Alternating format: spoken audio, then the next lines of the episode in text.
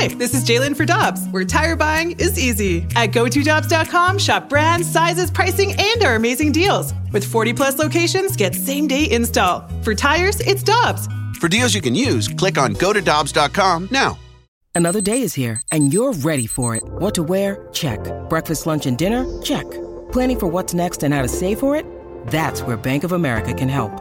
For your financial to-dos, Bank of America has experts ready to help get you closer to your goals. Get started at one of our local financial centers or 24/7 in our mobile banking app.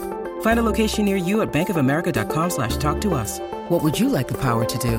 Mobile banking requires downloading the app and is only available for select devices. Message and data rates may apply. Bank of America NA, member FDIC. Hi, I'm Dan for Dobbs Tire and Auto Centers, here to share the easiest way to buy tires. Come to Dobbs. With the best tire brands and the biggest inventory, you'll get your tires the same day at the lowest price, guaranteed. Next time you need tires, get into Dobbs. This is the Ribs and BK podcast on 101 ESPN.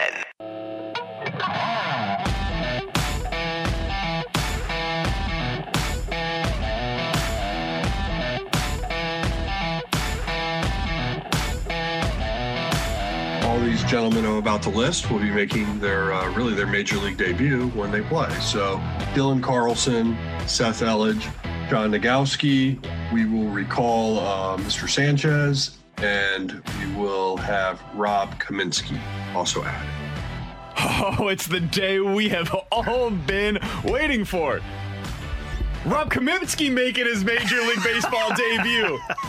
I've been waiting for this day for a decade, it feels like. Remember when they traded him? What was that, the Brandon Moss trade for Ario?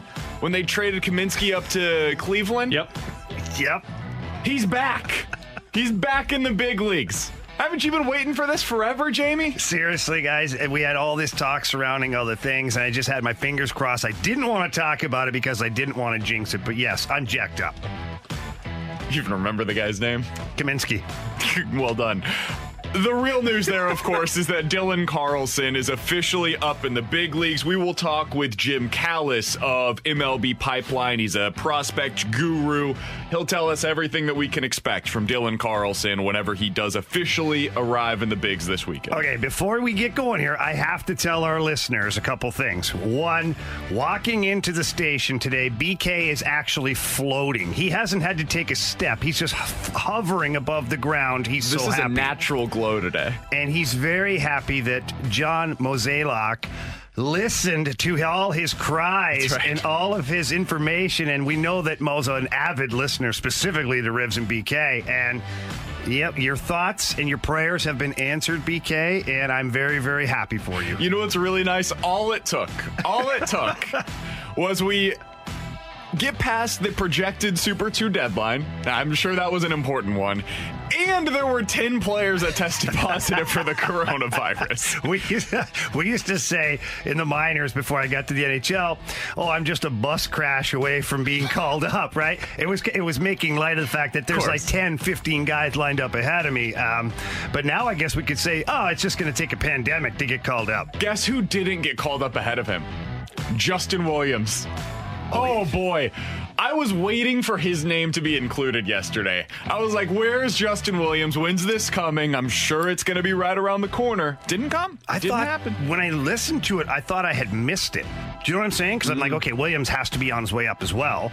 So I thought I missed it, and then I reheard it over and over, and I was like, oh, well, so much for that one. So let's get a reset, because the Cardinals are expected to be in action starting tomorrow. Doubleheader, single game, doubleheader, single game. And it's basically going to be like that the rest of the year, more or less. If you forgot who is going to be out when they resume play, here's the list. It's going to take a second. Yadier Molina, Paul DeYoung, Ronel Ravelo, sorry for Ario, Edmundo Sosa, Austin Dean, sorry for Ario, Lane Thomas, Cody Whitley, Junior Fernandez, Ryan Helsley, Carlos Martinez. And now you can add Austin Gomber to that list, not because he tested positive, but because he may have had contact with somebody that tested positive. So he is going to be here in St. Louis while the team is in Chicago. That's breaking news for me, actually. I did not know. My head, I've been in a hockey arena in my own bubble. I did not know. Austin Gomber now. Oh, my God. Just for good measure, because, you know, they didn't have enough pitchers already on the sideline. Yeah, why not, right? That's your starting catcher, shortstop, outfielder-ish with Lane Thomas, a few relievers, a starter, a swing guy. It's going to be tough. This is going to be a difficult time for the Cardinals, and they're going to be playing a lot of games over the next week or so. Like I said, doubleheader tomorrow, doubleheader on Monday, doubleheader on Wednesday. 8 games in the next 5 days. A lot of baseball for you to watch here in St. Louis. That's the positive side of thing. The other thing that I would look for here, Jamie, I'm going to be very interested to see how much of a youth movement we see, not just with Dylan Carlson, but I found it interesting that John Mozeliak yesterday said that he expects Andrew Kisner to also get a decent amount of run during this time period with Yadi out. Well, obviously, he's going to get a lot of opportunity to play, given the double headers. And, you know, obviously, I think when you look at, you know, his potential against left-hand pitching, too, that's something that we should make sure we're cognizant of. And, you know, I think, you know, last year he distinguished himself fairly well, but with Yadi and Weedy, it was hard for him to get time unless one of them was hurt. But unique opportunity, and hopefully he makes the most of it. With Weedy. Wheaties! I like it. With Weedy. You can't get that 35-year-old catcher out of the lineup. I would like to see them go in this direction, Jamie, especially with the guys that are coming up from the satellite camp. These dudes that have been in quarantine for the last 2 weeks, it's going to be real tough for them to just get right back to it at 100% while also playing all of these doubleheaders. They're going to be exhausted. So a guy like Andrew Kisner, let's see what he's got behind the plate. Tommy Edman, let's see what he can do for you at shortstop. Let's see what one of those outfielders that's on the outside looking in for playing time on any given day can give you at DH instead of trying out Brad Miller there. I would like to see a little bit of a youth movement, at least for the time being, until you get Yadi and DeYoung and all of these guys back from the COVID-19 list. Look, I said it yesterday, and I'm staying exactly with that thought that because this season is such a jumble, meaning that you look at what we're dealing with, right? I don't think I really have to explain it as far as it being unique. Let's do this. Like, let's go with the youth movement. Yesterday, I talked about Dexter Fowler being a roadblock in the outfield. Well, I still feel the same way today, and I feel more so ever now that Dylan Carlson is up in the major leagues. Like, I think Dexter Fowler should be the extra guy who they spot in to give these young guys a break. And yeah, let's go with the youth movement. Can you imagine if the Cardinals can uncover a couple of gems with these youth players right now? You imagine that? What does their 3-4 years from now look like rather than sticking with some aging veterans who they just want to fill the hole with, right? Yep. No, you got young guys who can play. All of a sudden, your window to be good, to be championship ready, is a lot bigger because you got young guys that could play in the bigs and got that time. Now, not everybody works out. I get it. Not everybody works out. But you're going to find out right now. And I think that it's a great opportunity for John Mozeliak to finally go with, I won't call it a rebuild, we'll call it a reset with all the youth and see what he's got. Ferrario, I feel like you'll have something on this guy for me. What do you think of this John Nagowski? I feel like he could be a real energy giver over the next week or two. You've always got some. Ronel Ravelo was your guy. Yeah, the random Austin guys. Dean was your guy. Yeah. I feel like John Austin Nagowski, Dean was not my guy. Millsy was my guy. Millsy's his guy. Yeah. Brad Miller's a different category entirely. I feel like John Nagowski has Alex Ferrario. Yeah, you're wrong. I actually honestly don't know much about him. I know he's played a lot in Springfield, a little in Memphis. You know, first baseman, I think he's got a little power to him, but it's nothing. Ravelo was one that stuck out to me because he was a guy like that, like O'Neill in Memphis. He was crushing the ball, and when he had the opportunity to be up with the Cardinals, he'd hit a home run every once in a while. But Nagowski, from what I understand, a solid defensive first baseman. I think he's a utility guy, can play the outfield, but I think, from what I understand, it's nothing special to write home about. I don't know. He's been hitting 300. Yeah, that sounds pretty good to me. Down in satellite camp? Down in all of these places that he's been. He's a 27-year-old going to be making his debut. So he's a little bit of a, what we would call a late bloomer, I suppose. Yeah. Here's what I would say about all of these guys. I was listening to an interview with John Morosi yesterday. It was on up in Chicago.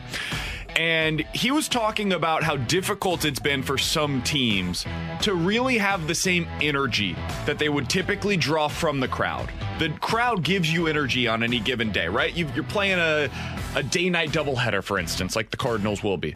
Gets tiring, and you get to a place where you're like, man, this just sucks. Like, this is rough being out here right now. Certain teams have guys on the roster, though, that are just energy givers.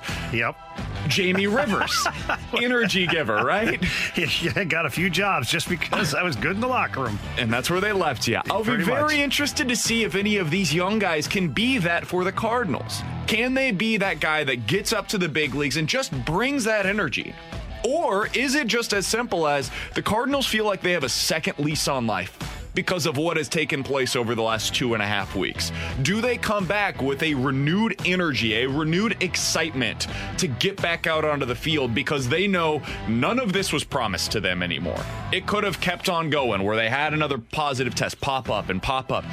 There was talk of, not within Major League Baseball, but amongst fans, do they just cancel the season? They need to come out there with that energy, with that excitement, with that youthful exuberance, the same way that we've seen from the Marlins. Let that carry you for a little while. It will run out eventually, but then you get back your guys. Yadier's back in the lineup. DeYoung's back in the lineup. And then maybe you stay afloat right now while you're going up against some pretty difficult teams, some pretty difficult competition. Use that right now to keep you afloat. And then later on, maybe your talent can continue carrying you and you can still get to the postseason despite all of the hurdles that remain to get to that point. See, I don't think it's just going to be the young guys. And let me explain. When a player is injured and the team continues to play, it's really hard for that player to watch, and you're itching so bad to get back to practice, to get back in the lineup, to play some games, so that when you finally come off the injured list, like, you're hyper, you're excited, you're jacked to be back in the lineup. Well, this is kind of like that for every Cardinals player right now, because the league, it's continued to play, and the Cardinals have been forced to watch all this go on.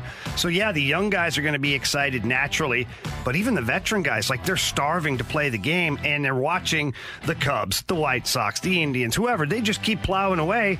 So now it's going to feel like the Cardinals come off of the injured list and they're inserted back in the lineup. They should have a good influx of energy for the next 4 or 5 games for sure. The doubleheaders will suck some of that life out of them, but I still think they're going to come out pretty intense. Tomorrow is when it, fingers crossed, all begins once again for the Cardinals. Waino in game 1, bullpen game in game 2 of the doubleheader. Hudson expected to start for the Cardinals on Sunday. They haven't announced their starting pitchers beyond that. I wouldn't expect too much from your starters. Think of these as openers, and eventually they will get back to having that depth in their starting rotation. It's 11:12, your time check brought to you by Clarkson Jewelers, an officially licensed Rolex jeweler. We'll talk more about Dylan Carlson coming up at 11:30. Jim Callis of MLB.com will join us. But coming up next, I heard Joey Vitale say something interesting about what needs to take place for the Blues tonight. We'll get into that. Plus, is this a must-win game for the St. Louis Blues? It's all coming up on 101 ESPN. We're back to the Ribs and BK podcast on 101 ESPN.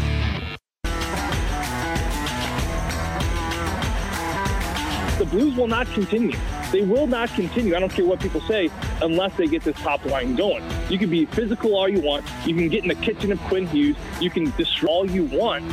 But unless your top line really starts going consistently and scoring consistently, you're never going to have that. And it's a bad feeling on the bench, because as third and fourth liners, and even to a degree, you're looking at it like, we're doing our part. We're being physical. We're shutting down defensively. We're shutting down the Bo Horvat line. We're doing our part. But we're looking at the scoreboard, and we're still 0-0, or we're down 0-1. Is tonight a must-win game for the Blues? 65780 is the Air Comfort Service text line. Check out the Rhino Shield mic drop feature on the 101 ESPN app as well. We'll get to that here in just a moment, but I want to first start with what Joey Vitale said earlier today on Carriker and Smallman. If you missed that interview, 101ESPN.com is the place where you can find it. That top line is critical. We knew that. That's not any breaking news to anybody. But last year I went through it, Jamie. And in the postseason, Schwartz, 12 goals. Schinn, 5 goals. Tarasenko, 11 goals. Well, those are your game changers right there. That's where you're getting your point production from, is that top line. Now, that's not to diminish what you're getting from the second through the fourth lines. They're obviously hugely important to what the Blues want to accomplish. But the scoreboard is ultimately what matters at the end of the night, and the points are coming from that top line. So far, in this round robin, plus what we saw in the first game, one goal combined for Schwartz, Schenn, and Tarasenko. That's what has to change tonight. Those guys have to get on the board, and I know it's easier said than done for me to come on here and say, well, you need goals from those guys. Yes, but it is sometimes that simple. But Jamie, in your opinion, what needs to change for that to happen? Like, what needs to happen for this top line to not just look like they got quality chances the way they did in game one, but to now convert those chances into goals and putting points on the board? Well, look, first of all, I didn't think game one was all that bad. I thought that Schwartz had a lot of jump. I thought Schenn had a lot of jump. Vladdy, to me, looked like he was a little off balance. He did not look comfortable in that game. And Vladdy's got to get a lot more scoring chances. And to me right now, Vladdy's got to get the puck off quicker because his line mates are getting him the opportunities. And he's, double clutching or looking for the perfect shot. Vladimir Tarasenko is at his best when the puck is on his stick, off his stick, and it usually finds its way into the back of the net. So I think that line overall, they were fine in game one. I think they'll be fine throughout. But again, I'm going to go back deeper into the lineup, is these guys are getting more tired throughout the game because you're not getting the minutes from your fourth line. And I know that sounds crazy, but it's a fact. How much jump do you think Brayden Schenn has in his legs halfway through the third when he's playing way more than he should be because your fourth line can't relieve some of that pressure for you? Vladimir Tarasenko, same thing. Jaden Schwartz, same thing. These guys all play special teams, whether it's penalty kill, power play, or just power play. They all play in those situations. Therefore, when it's 5-on-5, the fourth line, the third line, they need to contribute. They need to wear down some of these teams so that when your first and second line get out there, they have the jump and they have the ability to not just create some chances, but create some space between the defenders and then get really legit chances to score goals. So for me, that's how the trickle down goes. So again, tonight, I think that the Blues need a really good performance from their depth. Yeah, fatigue is 100% the factor there, especially when you're going through penalty kills like you are. But if you want to get that top line going, and Pat Maroon said this about the Tampa game against Columbus, and I think it compares a lot to what the Blues are doing with Vancouver. The goaltender, Markstrom, if he sees it, he's going to stop it. I mean, he is, and that's what the scouts say for Vancouver. It's what the analysts say for Vancouver, to stop it. So what Pat Maroon said about Columbus with Korpisalo is we got to put bodies in front. If that top line wants to score, somebody's going to have to go to the front of the net. I mean, you got two bulldogs that fight for that puck like Schwartz and Schenn. Last year, the difference was Tarasenko was willing to go to the front of the net. Schenn will go to the front of the net. Schwartz will go to the front of the net. Somebody has to take that responsibility, though, and take the eyes off of Markstrom, because the shots from the faceoff dot, the shots from the outside, Markstrom will stop those. I mean, look at the goals that beat him. The Perron shot was because there were two bodies in front. Mm-hmm. The Schwartz goal was a breakaway, but still, you got to take the eyes away from Markstrom if you're going to beat him. And that's an interesting point, too, and I will say this, in watching the game and going through some of the chances and looking at the shot charts, the Blues did not gain the middle of the ice enough in game one. There was not enough middle lane penetration to the net. And that goes back to your point about getting guys in front. Well, if you're penetrating through the middle, you're automatically ending up at the net, which puts you right in front. So then if the puck is on the outside, you get it to the net, you actually have a middle presence there that's able to capitalize on it. If the puck finds its way back through the middle, you have an automatic screen. And also what you got to remember is it pulls a defender back. If you look at the goal, the other night, the last round robin goal where Tyler Bozak does a middle lane drive right through. Well, guess what? You either have to take him as a defender and it exposes the third guy high for an easy shot, which was a goal the other night, or you let Tyler Bozak go, he ends up in front of the net, you put a puck to the net, now you have another scoring opportunity. So yes, the middle of the ice tonight for the St. Louis Blues is going to be critical. 65780 is the Air Comfort Service text line. I asked you at the beginning of this, is tonight a must-win game for the Blues? From the 618, of course it's a must-win game. You don't want to have to play two games away down 0-2. Here's why. 13% of teams that go down 0-2 in the NHL postseason come back to win the series. 13%. It can happen. It has happened. Mm-hmm. It's just improbable. It's unlikely to happen. And it seems to me like right now with this Blues team, they just need something positive to go their way.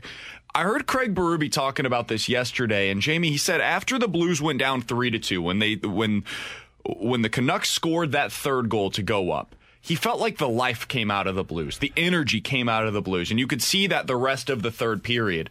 That's the problem. Last year, whenever things would go wrong for the Blues, we saw this with the hand pass or whatever would take place. Anytime there was adversity, they respond to it, and it was almost like it gave them more life. In game one, they responded to adversity with the life getting sucked out of them. And so I'd like to see them get off to a hot start tonight. And they did a little bit in game one. Get off to a hot start. Maybe that first line is able to give you a little bit something on the board. And now suddenly you feel like you're rolling a little bit. Going down 0-2 in this series, and this is why I do think tonight is a true must-win game for the Blues, going down 0-2 almost feels like a hole that I'm not sure this team at this time can dig out of. Yeah, that's a good point. Look, going down two games is not the end of the world. So I personally don't feel like it's a must win as far as winning the series, but I do think you need to treat it like it's a must win, meaning that these guys have to have that intensity. Craig Berube, maybe not a bad idea to tell your team, hey, we need this win. Even though you know you don't really, you got to treat it that way. And you know what we're seeing out of the Blues? We're seeing some human element out of this, right? Where last year they didn't seem human because anything that bad happened, they were like, oh, that's great. Like they thrived in chaos. And this year, I think that with the pause that they had to go through, the training camp, how crazy that was. They had a couple of guys who were unfit to play, as we'll call it. And then moving forward, the round robin was not successful for them. So yeah, the other night, they're human. They put up that third goal and you're human. You're deflated. You're like, man, we worked so hard tonight. We thought we had this. And dang, you know, but they got to notice that. Craig Berube obviously identified it and talked about it. If he did that, I guarantee you the message in the locker room right now is, hey, guys, we can't do that. We've worked too hard. Last two seasons, we've been together as a group. We do not get deflated. We thrive in this environment. I remember asking Schenn last year after they lost those back-to-back games against the Winnipeg Jets, and one of those games was when Patrick Laine went off on the Blues. And I asked Schenn, I said, is this one a must-win going into Winnipeg? Because, you know, then you're down elimination, you come home where you haven't been that great. And he said, I'm not thinking must-win until we have the threat of going home. And I think that's the mindset, but I also think it's nails on the head there, Ribs. But Ruby's going to tell these guys, look, you need to tie this series up because if you don't, then Vancouver's going to get another gear because they know they have the Stanley Cup champs down 2-0. And I don't know if you can match that gear that Vancouver can throw out there. I will say this. I felt like the Blues lost that energy that Berube was talking about because they didn't get that one save. And I'm not blaming Binnington for the game. Oh, no, I'm hearing that you are. Oh, well, he doesn't care either way. But look, that Stetcher goal, Binnington looked frustrated with himself when that one squirted through. You mentioned that yesterday. Yeah, but the players did too. And if you go to that Boston Bruins Game 7, and I heard Joey tell Randy Carricker and Michelle Smallman this morning, you know, the Blues weren't the best team in that first period. Oh, no. Boston just killed them. But Binnington made those saves. So the players were like, okay, we're still in this. That Stetcher goal, because Vancouver scores, then the Blues score, Vancouver. The fatigue was like, oh, my God, we got to do this again. Heads dip. So those are the moments I think that you absolutely need your goaltender to make that highlight reel save. And one thing, too, not to overlook here, okay, and why, as we talk more about this, more pops into my head. It's a must-win because it'll make it 5 in a row if you lose. Like the Blues are yet to win a game. So if I'm Craig Berube, I'm going, we don't know what it feels like yet to win a game out of the pause. We absolutely need to get back into that winning mentality. Mm-hmm. 65780 is the Air Comfort Service text line from the 618. And I know you mentioned this as well, Ferrario. Winnipeg last year, the Blues started 0-2. Why is it different this year? This is not the same situation. Like you said, they're 0-4 so far. The Blues have not won, really 0-5, because there was also that exhibition, but obviously true. An exhibition. True. They have not won since they returned back to the ice in Edmonton. last year they were the hottest team in hockey whenever they got into the postseason, playing with as much confidence as anybody possibly could. So they get down 0-2 against Winnipeg, and they still felt and believed, we got this. We're good. We're golden here. This team doesn't have that same feel right now, and the personnel is just different. You don't have Sammy Blais. You might not have Alex Steen. You're without Barbashev. You don't have those four lines that you can roll out there. So I do feel like right now you need to steal this one tonight. I think this is, if there is such thing as a must-win in a game two of any series, I feel that way about this game tonight, because if the Blues don't get this one, it just feels like they almost are going to have that mentality of, oh no, it's happening again. Yeah, I think they're strong enough mentally to get through that, but you make some great points. And as you're listing the guys that they don't have, guess who else they don't have, guys? Jay Bomeister. Mm-hmm. Okay? I think it's time we discuss that a little bit. He was by far one of the best penalty killers that the Blues had on their decor, and they're missing that right now. Yes, Marco Scandella is great. He's fit in fantastic and all these things, but you've still lost Jay Bomeister, who was a veteran guy that was able to calm things down. He was a quiet guy, but his play calmed the guys down. He made exceptional defensive plays with his stick, being in the passing lanes, disrupting down low. So, yeah, you're missing that guy, too. Now, I understand he will not be back. Yes, I get it. But let's remember then somebody has to step up then and fill those shoes and become close to what Jay Bomeister was on that penalty kill. Yeah, that's what they need Marco Scandella for. And look, Scandella's not Bomeister by far, but he looked like a comparison of Bomeister in those 8 games where he was traded for, and they went on an 8-game win streak. They need him to, and they need him to hit another gear with Parayko out there. And he was penalty kill. He was some 5-on-5 getting some shots, but he's not Bomeister, but you need him to be damn close to Bomeister if you want to have success. Blues versus Canucks, game number 2 tonight. Blues versus Canucks pregame with Alex Ferrario at 4:30, puck drop at 5:30. It's all right here on 101 ESPN. Coming up next, my guy Dylan Carlson is finally up in the big leagues. Jim Callis is a senior writer for MLB Pipeline. He writes about all of the prospects. What should we expect when Carlson hits the bigs? We'll ask Jim Callis coming up next on 101 ESPN. We're back to the Ribs and BK podcast on 101 ESPN. Alongside former Blues superstar defenseman Jamie Rivers and Alex Ferrario, I'm Brandon Kiley. It's Ribs and BK on 101 ESPN. Let's go out to the Brown and Crouppen celebrity line. Jim Callis writes about prospects for MLB Pipeline on MLB.com, and he's about as good as it comes when it comes to breaking down these guys, so I knew exactly who to call when the Cardinals announced yesterday that Dylan Carlson is going to make his way up to the big leagues. Jim Callis joining us now on 101 ESPN. Jim, thanks so much for the time today. Let's start with this. What should Cardinals fans expect as they get to see their first taste of Dylan Carlson in the big leagues? They should be excited. I mean, I guess it's a little unclear as to how much he's going to play right off the bat, because this isn't a normal year, so the old, hey, you don't call guys up to sit on the bench doesn't apply when the alternative is alternative camp. But no, he's a very, very well-rounded player.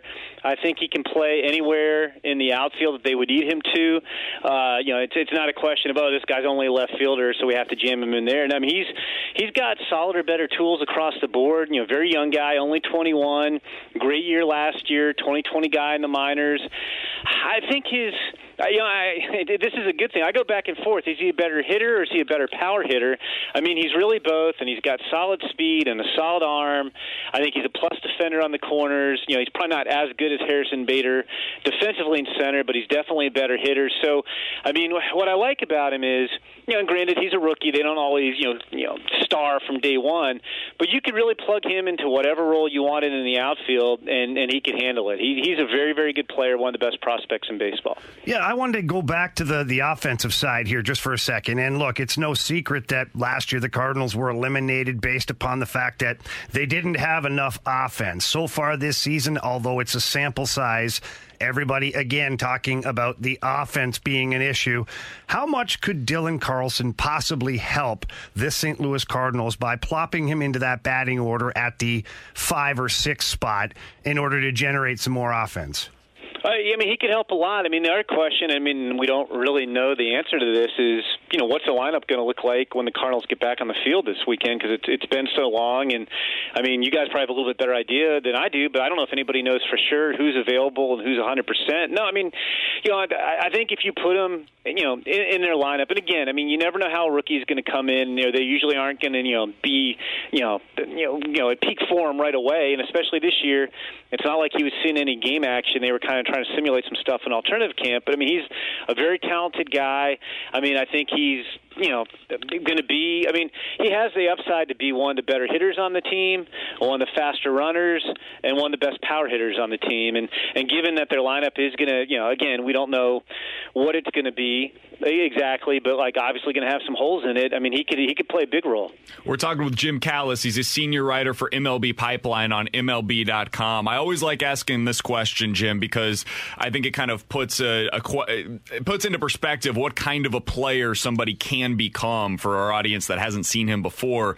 Do you have a comparison, maybe not in terms of like what he's going to be right away, but what kind of a player Dylan Carlson can be when he reaches his peak? You know, it's funny because like there's some guys who get comps left and right and other guys who don't. And I don't know if I've heard like a great comp for Dylan Carlson. I guess, you know, from a statistical standpoint, I'd probably project him, you know, as like a 20, you know, like I said, you know, like a 25-25 guy who can play all three outfield positions. You know, he's just a very, very good player. We're talking with Jim Callis of MLB.com. Jim, whenever he does get up right away, what should we be looking for to know if he is adjusting well to the major leagues? What's the thing that you, as a prospects writer, you watch these guys whenever they reach the bigs and you say, not sure it's going to come for him right away, but maybe eventually. What should we be looking for early? Yeah, I think two things you look at, you know, with any young player, you know, especially when they first get to the big leagues, is one, you know, how well is he controlling the strike zone?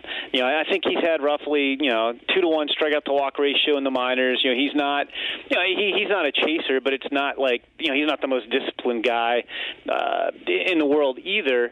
You know, so I think if he could kind of maintain that, then you know he's not trying to do too much. He's not getting fooled too much by big league pitching. You know, if you see it more extreme than that, then I think you wonder, okay, you know, is he going to contribute right away? And then I think the other thing is, you know, how much is he driving the ball in the air? I mean, it's crazy all the stats we can look at these days. But I would look at, you know, things like, you know, line drive and fly ball percentage. He kind of made the leap as a prospect last year when he started driving the ball more in the air.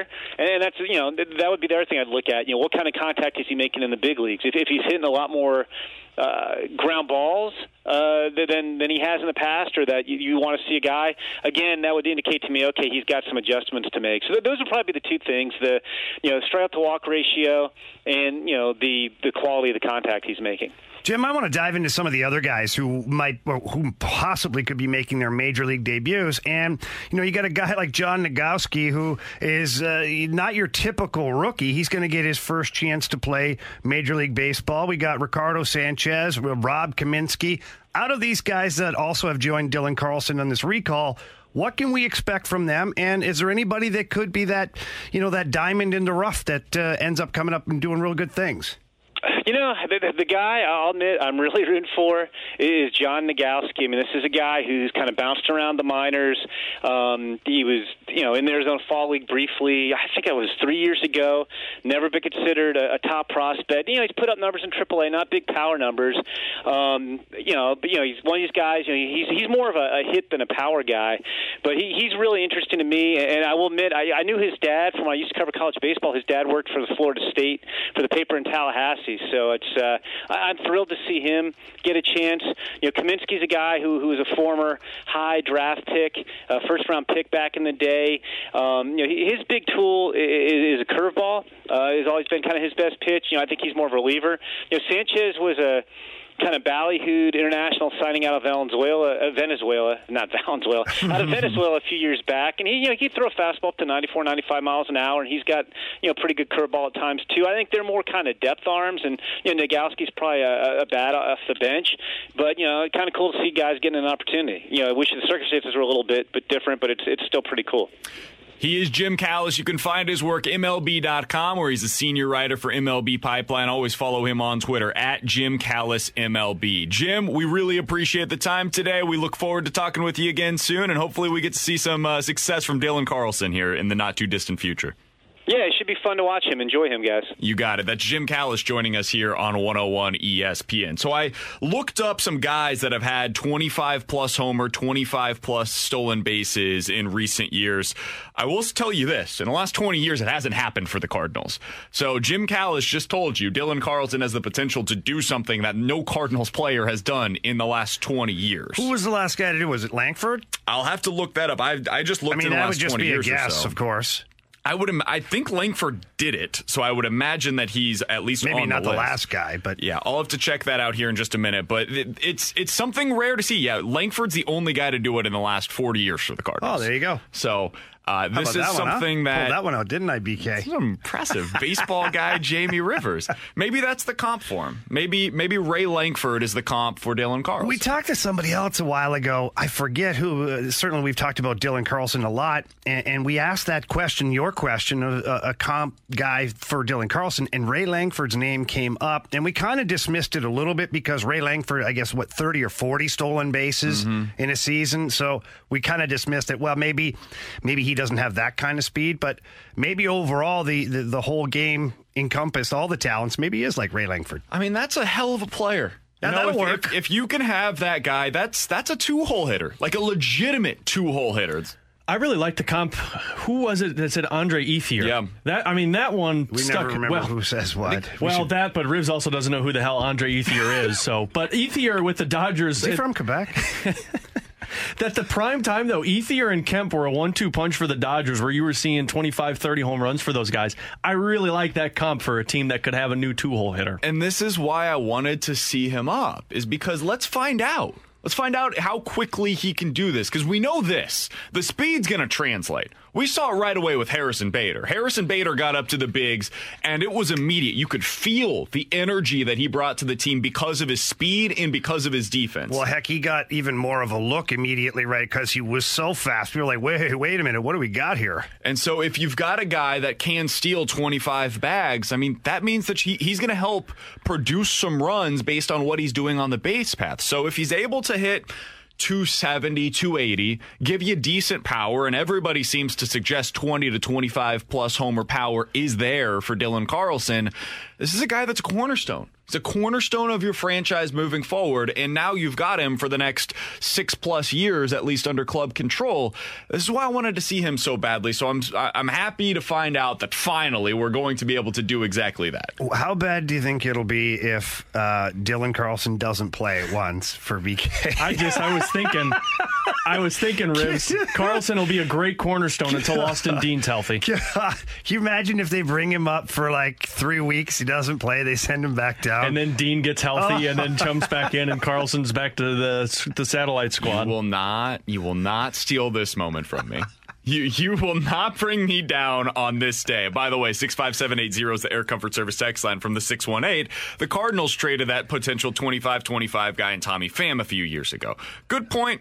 Tommy Pham's been very close a few times. He hasn't quite got there in terms of the homers, but his career high was 23 homers. He was close. Hey, and he's been stabbed. It's got that going for him. That's a big one. That is still one of my all-time favorite post-game quotes. It's just the greatest random piece of information ever. When he said that, I was like, what did he just say? Did he hear the question properly? Did he just say he was stabbed? Yes, he did. That's Tommy Pham for you. With Jamie Rivers and Alex Ferrario, I'm Brandon Kiley. 65780 is the Air Comfort Service text line. Questions and answers is coming up next, and we got to talk about Jamie's favorite baseball player of all time. That's all next on 101 ESPN. We're back to the Ribs and BK podcast on 101 ESPN. The Cardinals are going to play a lot of games. I've got a scheduling update in front of me, Jamie, and it says exactly when the Cardinals are going to play which teams. I can't go through all of these because our audience will just be like, wait, what? They're playing who, when? You get lost quickly. Just know this. They're going to be playing a lot of doubleheaders, a lot of games. They've got rescheduled games that have now been scheduled officially against the Cubs, Pirates, Twins, and then more games that still need to be rescheduled against the Tigers. There's a lot of them coming up. How many games are they behind the pace right now? Like 10-ish. Okay. They played 10 games in Chicago against the Cubs. The Cubs play 0 games in St. Louis. What? Is that real? It's the rescheduled setup. Why? Derek Gould just put that out. Why are they doing that? Because they had to cancel the ones that were in St. Louis or postponed. So you couldn't. So you got to play the double headers. You got to do the double headers. Oh, I get it. Yeah. Okay. Well, you're there. You might as well play them. The Cardinals have played 5 games in 3 weeks. They have played 0 games in the last 17 days. They are scheduled to play 8 games in the next 5 days. Nice. That's going to be wild, man. It's going to be crazy. Try to keep track at home with your scorecards. We'll see who loves baseball on that team. You ain't lying. 65780 is the Air Comfort Service text line for questions and answers from the 270. Guys, exactly what kind of a start do you expect from the Blues tonight after the dud of the third period on Wednesday? Well, I expect similar to what we saw in Game 1. I thought Game 1 they came out guns a-blazing. I really did. I thought they came out, they were hitting, they had pucks in deep, they were getting opportunities to score some goals. The energy looked good. So for me, I'm expecting that again. Now, I guess the catch to it is I want them to continue that speed, that volume of pressure throughout the first, the second, and the third. And again, I'm anxious to see who slots in on that fourth line and what difference they can make and what can they add to this team. Because right now the top guys are looking at them and go, guys, we need you. We need you. And so for me, though, I'm looking for a big start. I'm expecting a lot of body checks and less stick checks. Especially Please. The discipline. Craig Berube said that yesterday. Like, we got to get back to playing the way we used to, where we're not taking penalty after penalty. So, like you say, Rivs, rather than try and beat him with a stick, you're going to use the body on him. You're going to see a lot more hits. Berube made him practice a forecheck yesterday without sticks. Really? No, that's not true. I just made that up, but they should have. Wouldn't surprise. Hell, I've seen guys practice with the sticks flipped over, so. Jamie said that so convincingly. I couldn't have bought it more hook, line, and sinker than I did. You know what? It has happened before. An old coach of mine, Jimmy Roberts, who's, up above us now looking down, he was amazing, and he made us practice the forecheck without sticks because he's like, you don't hook guys, you put them through the boards. So I could just laugh and thinking Craig Berube would do the same. Smart. I wish I could have been a fly on the wall to see some of those practices with Jimmy Roberts. Oh, my God. Because your stories with him are just tremendous. One day we'll do a podcast, just one podcast of it, and it'll be Jimmy Roberts' stories because he's worth the listen. I'll tell you that much. 65780 is the Air Comfort Service text line for questions and answers. Guys, do you at this point believe that the Blues are going to win this series? Yeah, 100%. Yeah. I'm not rattled at all. I was ticked off the other night just because of the way it ended, but I'm not worried. We all said Blues in 6, and I'm not changing that. And Blues are going to be a tough team to beat 4 games. Like, they're going to get Barbashev back, too. You're going to get Barbie back. Hopefully you're getting Steiner back. Heck, you might get them all back at the same time. Blais skated yesterday. You might get him back tomorrow or tonight. Yeah, he did skate. He looked pretty good. It wasn't a long skate. But is this part real, or are you faking us out again? No, this is actually real. This is how I keep skated without his skates on, though. This is how I keep you on your toes, BK. No, he for all intents and purposes, looked like he had a pretty good skate. So will he be in tonight? To be determined, but it looks like he could be back sooner than later. Would be nice. I think the one place that I'm wavering on is how many games. Because I picked him in 6. You're right, Ferrario. I might say 7 now. It might have to go the full distance. I'm sticking with 6. I'm sticking with 6. Winning 4 of the next 5 is going to be tough. All right. But I might go 7, but that would be the only thing that I would potentially waver. Winning on. The Stanley Cup was tough, being the last place team in the NHL. Putting that on me now, huh? I mean, you kind of brought that on yourself, actually. Touche. 65780 is the Air Comfort Service text line for questions and answers from the 314. Jamie, Ferrario, BK, who do you guys expect to be on the fourth line tonight? Wow. That's a tough one. You don't have a lot of options, right? Like, so that's the thing is... Well, you kind of have a lot of options. I don't know how many options you love that you have. Okay, well, you don't have any real options, okay? To me, it's going to be... a lot of names. It's going to be interesting to see who Craig Berube puts on the third line more so than the fourth line, because I think it's going to be a process of elimination. If he tries to build up that third line, because Robert Thomas cannot be a helicopter anymore out there with no wings. You know what I mean? He's got to have something to play with. So if that's the case, if they go that route, then I think some of the guys who are on that third line will drop to the fourth line, creating an identity immediately for that fourth line. So I don't know if I see a lot of roster changes. I do think that there is a possibility, if everything stays the same, that Jordan Kyrou could find his way into the lineup, slotted on the right wing with Robert Thomas. This is going out on a limb here. I think you're going to see Steen, De La Rose, and Brouwer. And I say that because Berube said yesterday that he actually thought the fourth line played well. He just got to the point where he had to go to three lines because they were down. Do you buy that? I don't buy that, but I'm going by what the coach says. And McEachran, to me, was the odd one out because he took a frustrating penalty. That was a crap penalty. It was a crap penalty. He's sitting there, yes. The guy goes to jump over, his stick gets caught, and I'm like, I don't blame him for that. No, I don't either, but I don't know if McEachran has done anything to impress. The part that catches me is I don't know what the mindset was with De La Rose. The only thing I can think of is you didn't have a center, and you don't have a center. Yeah, but you had Sonny that you put on left wing. But aren't you going to keep him on left wing? Well, not really. He's better as a centerman. He's great in the circle, and he's fantastic down low in the defensive zone. So just interesting choices. Again, these are choices that he's forced to make because of Blais, Steen, and Barbashev. Mm-hmm. Do we think Brouwer's back out there again tonight? He played a good game, but man, the speed is an element. And that's where I found even De La Rose was a little behind. That's why Mackenzie McEachran to me is still an option, because he's one of the fastest guys the Blues have, and he's also very physical. So you're going to have to deal with the speed of the Vancouver Canucks. I love Troy Brouwer, love the way he plays, everything he brings to the table. I do think that he could find his way out of the lineup just because they're trying to go with some fresher legs. I agree, but part of me feels like they'll want him in there because he was the one that was standing up to guys like Roussel after the whistles. Oh, yeah. He was the one that he brought the physical aspect, which he told us on the show. You know that you have to bring that when you're a player in his position, so I would say Brouwer over McEachran, but honestly, it's a crapshoot right now. You don't know with this. 65780 is the Air Comfort Service text line. Guys, better chance to play tonight, Steen or Blais? Sammy Blais. Better chance to play tonight than Alexander Steen. I'd agree with that. If Steen doesn't play, man, that PK. They're going to need to have some guys that step up. They gotta. Look, they're too wide open right now. The first goal by Bo Horvat. Yes, the Blues duplicated that play with David Perron, but that's the backside forward's job to come down and apply pressure. You're forcing the team then to make an incredible pass from one side of the ice through three guys to the other side, because that's who you're leaving open, because you're taking away the middle option. Tyler Bozak was just a little late to the dance on that one, and Bo Horvat was able to get it off quickly. So you're going to have to play a lot tighter. You have to shrink that defensive scheme just a little bit and rely on Jordan Binnington to come up with those saves from a long distance and then clear the rebounds. And you are going to rely heavily on your faceoffs. If you can beat them in the faceoff battle like you did on Wednesday, that's going to help your penalty kill tremendously to get that first win. 65780 is there. Comfort Service text line. Final question for questions and answers. This one comes from the 618.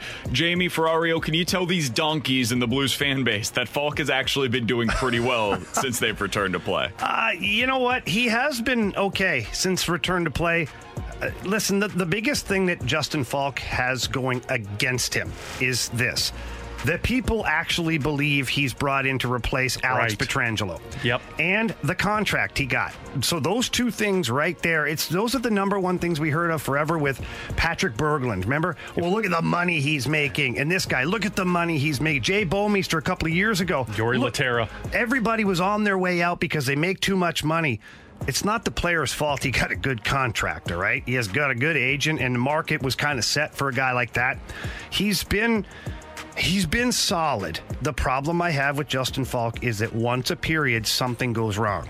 And right now, those are ending up to being really good scoring chances, or they're going in the back of the net, or There's penalties that are taken because of those plays. Then, subsequently, the puck ends up in the back of the net because the other team has a good power play. I remember fondly of the few years where Bomeister, everything felt like it went wrong when Bomeister was on the ice, and people blamed Bomeister. Like, get this guy off the ice, then he was your best defenseman. Falk is by no means going to be your best defenseman, but stop looking at him as a number one D-man. Look at him as a complementary piece to one of the best defensive cores in the NHL. That's the way I view it, and to me, he's for this team. That's Jamie Rivers. He's Alex Ferrario. I'm Brandon Kiley. Coming up next, this pitching depth is about to get its biggest test to date and an unbelievable number on what's about to take place in baseball for the first time in quite some time. We'll talk about that coming up on 101 ESPN. We're back to the Ribs and BK podcast on 101 ESPN.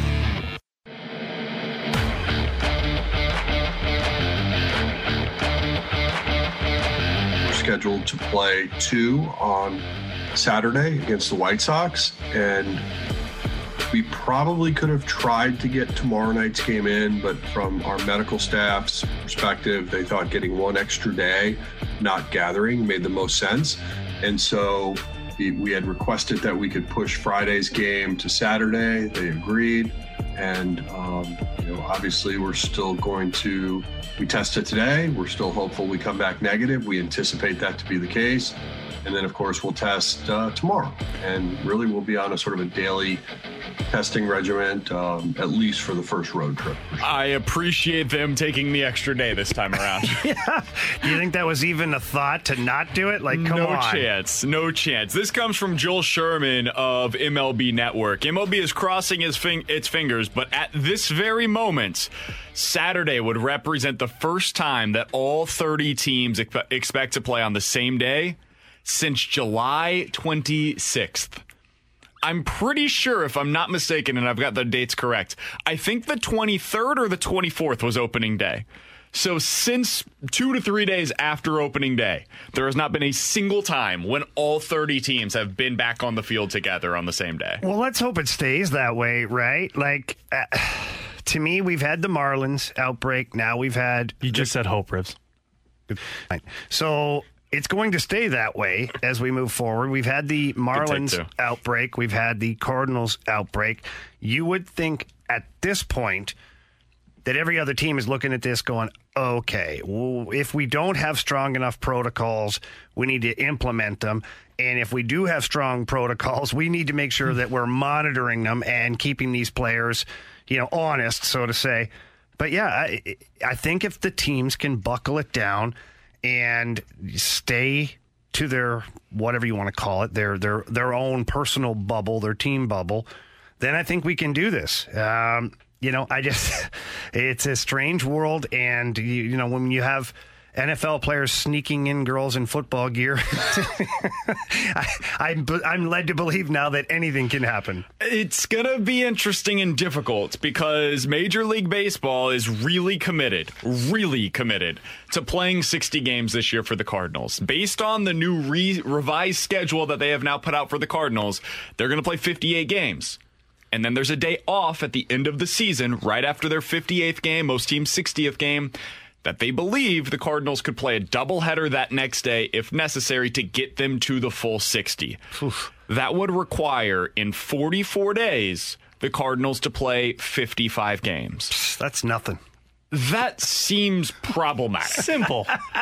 Honestly, it's problematic with a regular roster. Like, here's where I just wonder if Major League Baseball is going to accommodate them with like an expanded roster, which I know they do, but I mean like the real roster so they can use all these players, then maybe it's attainable. I think the answer is no, based on the way that they're treating them right now, right? And the way that they treated the Marlins as well. I get what baseball wants to do here. I just think it's a little risky. Like the COVID-19 side of the health effects aside, this feels risky from the on-field health effects. Like, we have seen in baseball this season an abnormal number of pitcher injuries. We talked about this last week, I believe, about the number of pitchers that have gone down in the first 18 to 20 days of the season. It's crazy. It's the same as the same period over the last 2 years combined. And now you're talking about with the Cardinals having not pitched for the last 2+ weeks, having not had organized workouts for the last 2+ weeks, they're going to come back and just be A-OK to not only play, but to play an average of 14 innings a day with these doubleheaders. They're going to have 8 games in the next 5 days right after returning to the field. It just seems like a plan that is destined to fail to me, that could have big long-term effects on the Cardinals roster in terms of the actual on-field injuries, much less what's taking place off the field right now. I think it's going to really make it hard for the Cardinals to compete. I really do. And I'm not trying to be Debbie Downer here. I'm just listening to what you're saying, and it's sinking in that...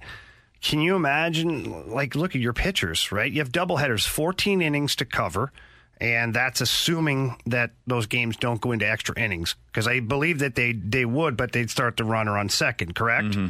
There's no guarantee that it ends quickly. You never know. But let's say you have one of those games go into extra innings, or in that short period of time you have one or two. How stressed out are these pitchers going to be physically? Like, I don't know how this works out. So, you know, John Mozeliak said it a while ago that, you know, maybe he's not as concerned about the result anymore as much as he's concerned about guys healthy and not being injured. Because can you imagine a Jack Flaherty who just gets pushed too hard too soon?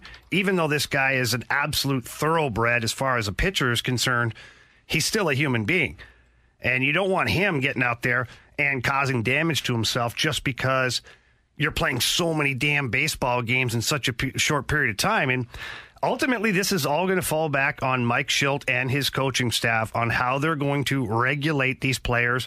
My only concern is that with so much baseball in such a short period of time, that it's going to be very, very difficult to do it properly. And that's where I get nervous. 65780 is the Air Comfort Service text line from the 720. Why are you guys always so negative? They're playing baseball. Don't you want that? Huh? What are we negative about? I absolutely want them to play baseball. I just said I don't even care if they win. I absolutely want them to play baseball. I would prefer Major League Baseball not bring them back and in the first week of them playing, have them play 3 doubleheaders. Mm-hmm. That just seems dangerous, frankly. And I'm looking at their roster right now, Jamie. From the guys that they put out there on opening day, on the 20 or 30-man roster at that point, 2 starters and 4 relievers will not be available to them this weekend. Is that good? That's crazy. No, it's not good, Alex. So if you're Mike Schilt and you're looking at your roster for the second game of the doubleheader, and they have said now that they're going to go with a reliever game that day, it might be 9 different pitchers getting an inning, or 7 different pitchers, I guess, for the doubleheader, getting an inning that night.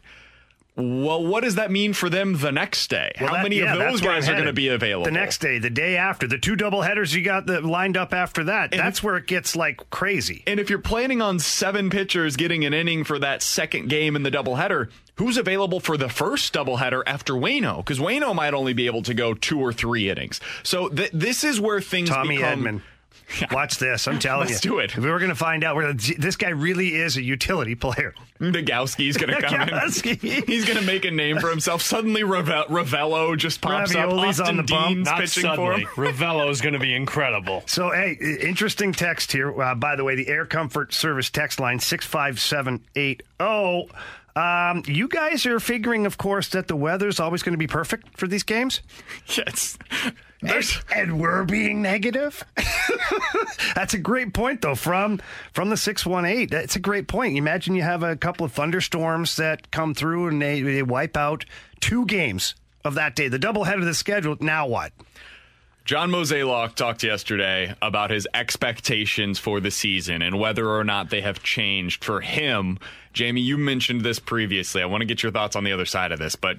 have your expectations changed for what the Cardinals are going to be moving forward? Here's John Mozeliak on that.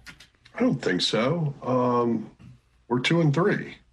You know, obviously, it's when you look at our schedule or potentially what it looks like, it's daunting. It's everybody would agree it's not going to be easy. But you know, if this team clicks, it's going to be very good, and so that's what we believe. So in terms of deciding today, just because it's daunting, we're going to wave the white flag, I think that wouldn't be the right answer. So we're going to approach this as if, you know, candidly, we're getting a second chance.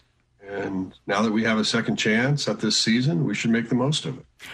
I totally understand his perspective because the Cardinals right now are tied with the Cubs for first place in the division. So it's like a Marlins 2.0. It's crazy where we've arrived, but I agree with your assessment, Jamie. I think it's going to be really tough for them until they get that first wave of players back. And right now, we don't know when they're expected to return, but we know it's not supposed to be while they're in Chicago. So it's probably going to be another week plus before guys like Paul DeYoung and Yadier Molina and Carlos Martinez are able to make their way back into this lineup for the Cardinals. And without those guys, it's going to be really hard to stay afloat. And when they do return back to the lineup, are they going to be ready to go? Are they going to be back into game shape? Are they going to be good with their timing? There are so many questions, more questions than answers, but at least now we do have the answer of when they're going to play again, which is nice.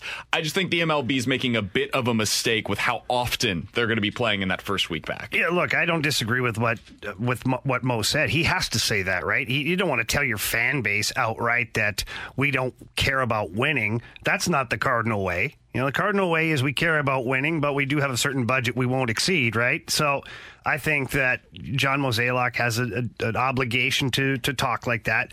But here's where I get stuck on it is he mentions, you know, we still have a really good team. Who's on your team right now? Because there are so many different pieces to the puzzle that I don't even know what the Cardinals team looks like, you know, for their first game back. It's funny you say that. When we opened up the segment, I was sitting there and I tried to write through the bullpen names without Whitley and without Helsley. So these were the names that I wrote down. I'm like, okay, that makes sense. And then I lost it. Andrew Miller, Giovanni Gallegos, John Gant, Tyler Webb. Yeah. Then I lost it. Now, of course, you got Reyes and Cabrera, but they weren't up here with the big. So you have four guys that come to mind immediately, and one or two of them are left-handers. Who the hell's your closer? Who the hell's your setup man? Your long man? You got four guys. Not only your setup long man, men. Like you need multiple long men. From the third inning on, you need long men. And it would be great to have Austin Gomber right now, but he's not even available. How long will he be out because of this? I don't understand that part of it. Like, is it like 3-4 days of negative testing? But although the incubation period could be between 1 and 100 days, apparently these days, that's not accurate. I'm being facetious. I have no idea. I don't know when he's expected back. I don't know how the Cardinals are going to be able to fill all these answers. Why don't you know, BK? I need answers from you. 65780 is the Air Comfort Service text line from the 636. I love this text. It was so bleeping tough for the Marlins to touch the field. You guys make a really great point. Good job. Is that sarcasm? I guess. I don't know. I'm lost. The fast lane does troller texts. I'm pretty sure that was a real text. I don't know what that means. I don't know how that makes me feel about it. Troll or non-troll. I think that was a real text. It says stop babying them. Okay, well, I'm not personally, but... Come on, guys. They haven't played in 2.5 weeks. They've been quarantined for like 10 days, like actually in a hotel. They were in there for like 6 days total where they couldn't even leave their rooms. And now they're not only expected to go out there and be professional athletes performing at the highest of level against teams that have been playing all of this time. They're expected to do so more often than those other teams that have been doing this whole time. Stop babying them. These guys are professionals that are paid heavily to do this job. Stop babying them. Yep, that's right. You know what I could use right now, Jamie? What? A game of One Gotta Go. 65780 is the Air Comfort Service text line. One Gotta Go coming up next. We're back to the Ribs and BK podcast on 101 ESPN.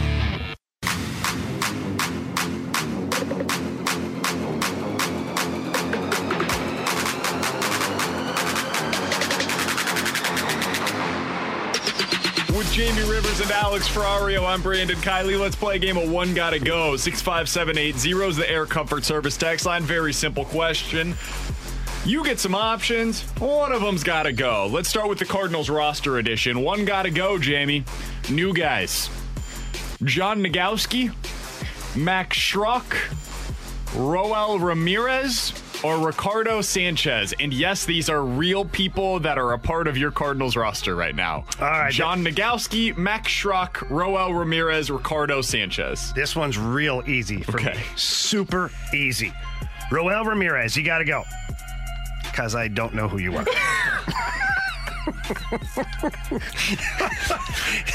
I'm just being honest. If I'm not mistaken, Raul Ramirez is a pitcher.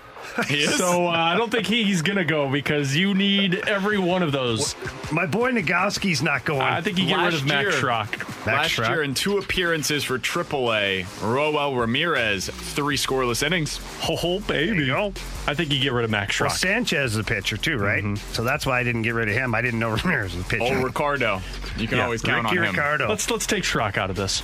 Okay. You already know Brad Millsy's going to be in that infield. Yeah. I'm sticking with Ramirez, though. DeYoung. Millsy and Wheaties. Millsy and Wheaties. Yeah.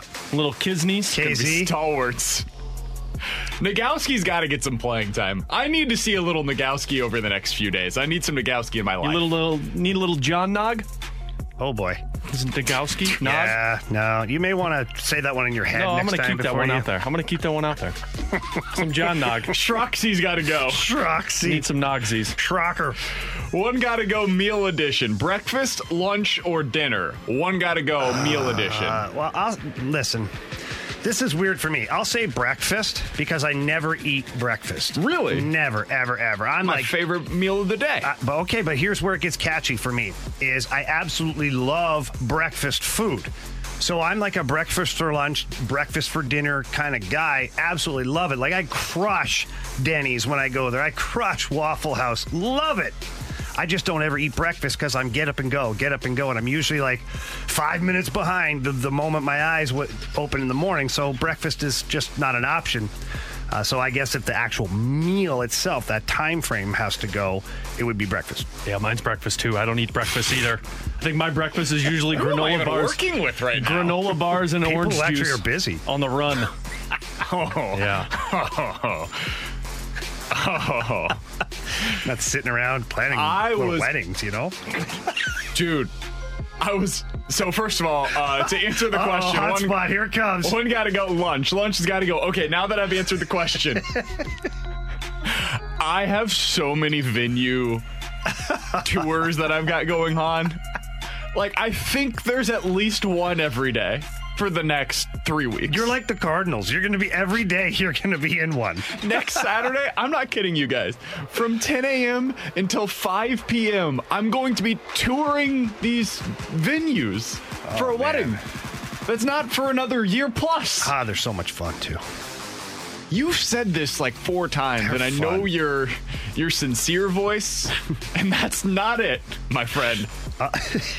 Your give a you-know-what meter after about tour number 2 is going to be broken. So you're saying next Saturday when we have 5? Mm-hmm. You're going to like pull up with like a pulled hammy. Can't go.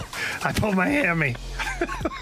65780 is the Air Comfort Service text line for one got to go. One got to go Canucks edition because I would like to get all of these guys out of there. Yeah. Bo Horvat, Pettersson, Hughes, Markstrom. Quinn Hughes, get that greasy little bugger out of here. He's good. He handles the puck. He really kind of controls the pace of the game for the Vancouver Canucks. Pettersson and Horvat are great, but who do you think gets them the puck in great transition and creating offense? It's Quinn Hughes. Markstrom, I think we're going to slice him, dice him very shortly. I think he goes down too soon. Top shelf's available. Quinn Hughes, get rid of him. I want to get rid of Pettersson because he reminds me a lot of the Sedin sisters. And those guys used to piss me off when I watched those series. Like, they got under my skin so much. They're so good looking, though. They were. They still run marathons. Can you believe that? Probably still freaking play games. Look, dorks. I think Quinn Hughes is annoying also, just like Bo Horvat, but I thought David Perron had his way with Quinn Hughes on the ice on Wednesday, and I like that. So if I'm getting rid of one of these, get Pettersson out of here because I'm sick of looking at him. I'm done with him. That Pettersson guy's got to get all the way up out of here. I'm done with him. I mean, all of them tick me off, but I don't. Let me clarify here. No. Go with what you said. There's no take two here. Unleash the fury. I don't like this team. I do not like the Canucks. Always hated this team. If I were a fan of the Canucks, I would love this team. Canada sucks. I hate this team. I really dislike playing against this team because they're really fun and they're really fast and they're really annoying. every time I watch these teams take the ice, I always flash back to that 02-03 series with Bertuzzi and Naslin and Cloutier. You don't want to flash back to that one. I hated that team. That was when the hatred really began for Vancouver, and then the Sedin sisters made it worse. Pavel Dimitra was on that team, and I hated seeing him on another team. Yeah, the hatred runs deep. Funny story about the Sedin sisters, which, by the way, if you're listening, you don't know who that is. They're not actually sisters. No, they're not. They're twin boys that were playing on the same team in Vancouver. I'm in Detroit playing for the Red Wings. I know. Wah, wah. Anyways, Chris Chelios is my partner. Bit of a name drop there. Thank you. I'll pick it up. And we're in front of the net, and we're battling away, and the Sedins are on the ice, and, you know, they're poking away at the goalie. So naturally, Chelly and I are, you know, a little bit, you know, intense at the time. So we crack one of them in the head. And thank you for that. The other one comes, you know, skating in with the same dumb look on his face as his brother. And so the referees come in and they're trying to separate us. And Chelly looks right at the one Sedin and he goes, "My God, your brother's so ugly." And everybody stops for a second. And then even the linesmen start to laugh. Obviously, the joke is they're identical twins. Identical twins. What a line from Chelly. Yeah, and even the other guys, Vancouver players on the ice, giggled at that point, and everything kind of calmed down. It was pretty funny. I'm not a fan of this team. But the quicker work we can make of this series, the better in my eyes, because I'm really not enjoying playing up against this team. Last one, 65780 is their comfort service text line for One Gotta Go. One Gotta Go, Wedding Celebration Edition. Oh, baby. Proposal, bachelor party, reception. One gotta go. Proposal, bachelor party, reception. Truth? Yeah, we're going truth here? Yeah. Reception's gotta go. Really? Hey, we are in the bubble of truth in here. Can't have the wedding without the proposal. I mean the celebration portion of it. Oh, yeah. I was going to get rid of that. Well, okay, then if that's the case, like you're talking like an engagement party? Yes. Yeah, that's got to go. Beat it. Yeah, there's no... Okay, so take two on that one, please. I should have been more clear. My apologies. All right, One's Gotta Go. Wedding Celebration Edition. Proposal, bachelor party, or reception. The proposal / engagement party for me. Gotta go. Unnecessary. Bachelor party speaks for itself. And the reception, hey, we all want to celebrate. Yeah, everyone wants to celebrate with each other with alcohol. There's not a lot of alcohol at the engagement celebration. There is now. Well, maybe for BK that's there was. That's just another expense. Yeah, BK. Oh, yeah, that sucks. I was about to say, I've been looking at some calculations in recent days, and man, that engagement party wasn't so bad. The bachelor party, I'm pretty sure I could do. Well, you don't have to do anything for bachelor party, right? Tony Patrico from the Riz Show is aggravated with me right now. He's like, hey, F off. Those receptions are a good chunk of business for me. Speaking of which, I need to talk to him. Patrico, buddy, if you continue to listen, I actually changed my mind. Okay, I thought about the DJ service and I added back the reception and subtracted the engagement party just for you, buddy. Yeah, I'm thinking about doing the opposite though. And I apologize to him, but after looking at some of these prices in recent days, whew, it is no joke. They're charging for like oxygen, basically. You walk into a room, that's $5. You're not kidding. I know. We're looking at a place where everything's a la carte. And when I mean everything, I mean you have to order a porta potty. No! Oh, my God. You got to order a porta potty? You have to order restrooms. Okay. I don't do porta potties. Speaking of porta potties, have you seen that Sean McVay rant to his team? Yes. This guy, the head coach for the LA Rams, anyways, he got mad at his players because I guess they got porta potties outside when they're doing this thing. And a couple of the big linemen decided to lay some loafs in that thing. And, you know, that doesn't work very well. It's kind of like on a tour bus. You don't crap in the toilet. You crap in a bag and throw it out the next stop. Well, Sean McVay went off in the team meeting. Do not crap in the porta potties. It's a new team rule, fellas. Good luck with the porta potties, BK. Thanks, man. I appreciate it. It's going to be great. I can't wait.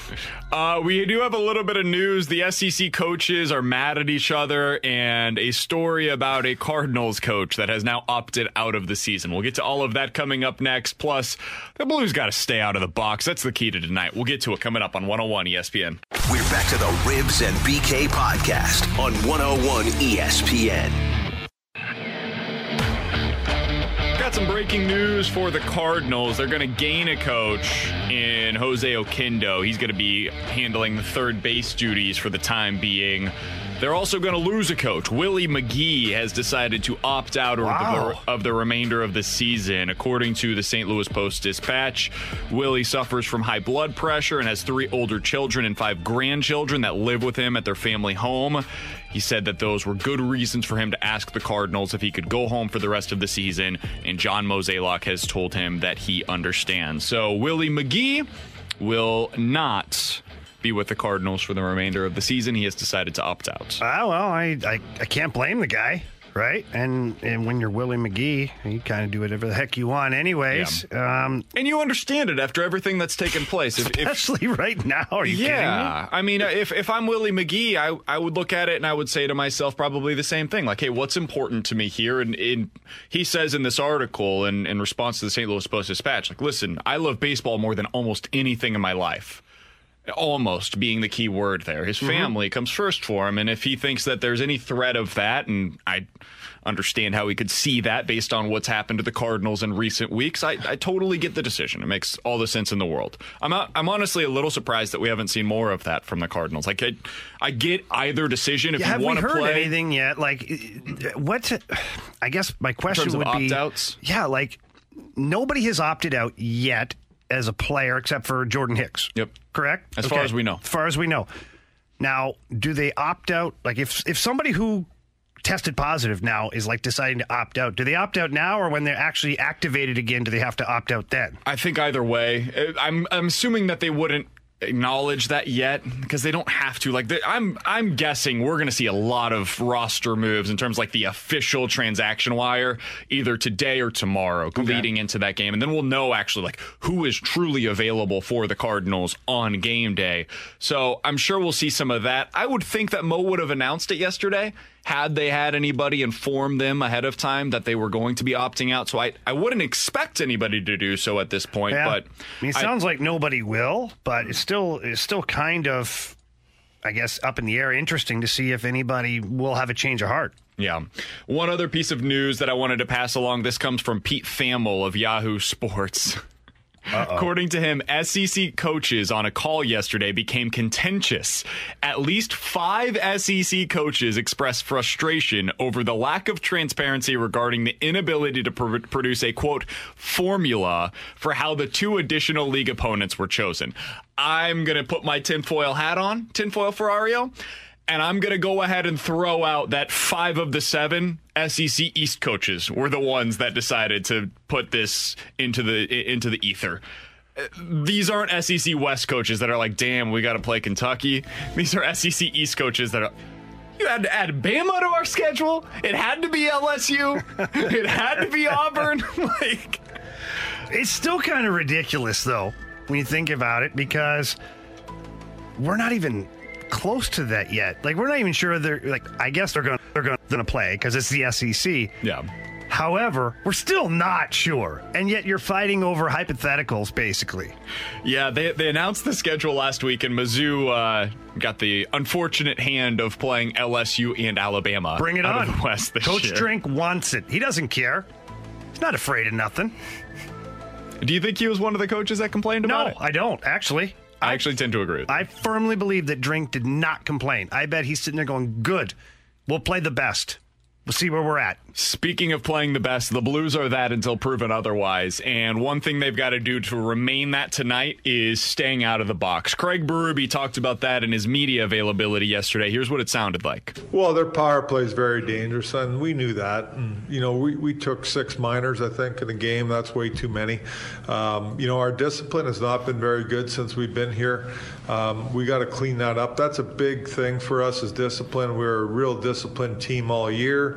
Last year we were disciplined. In the playoffs we were disciplined. So we need to get that in order because their power play is very good. So that was Craig Berube yesterday. The key to the game tonight, Jamie, might be very simple. Stay out of the box. Easier said than done. Stay out of the box and don't give up goals. I like it. It just... shoot the buck. Yeah. And you know what the Canucks do really well? They're really good on the power play. You know what the Blues are really good at? Playing on 5-on-5. Yeah. Go ahead and stay 5-on-5. Prevent the power play. You don't have all of your penalty killers right now. That seems to be the formula for the Blues to be able to get the upper hand tonight. I know that is easier said than done, but that is the key tonight. They've got to be more disciplined in their play. Got to move their feet, stay engaged physically without the stick, and certainly, listen, one of the power play skewed a little bit the other night because the last power play they had, the Blues were looking to chase the puck to try and get the goalie out of the net because Petro had taken that late penalty. So I don't look at that. Yes, it's classified as a power play goal, but that is not a traditional penalty kill. They were like scrambling, just trying to get the puck back. So, but nonetheless, Vancouver power play is potent. We talk about it with everybody, and Patterson and Smith, and you know, you've got Hughes and like these, or Miller, sorry, not Smith, Miller.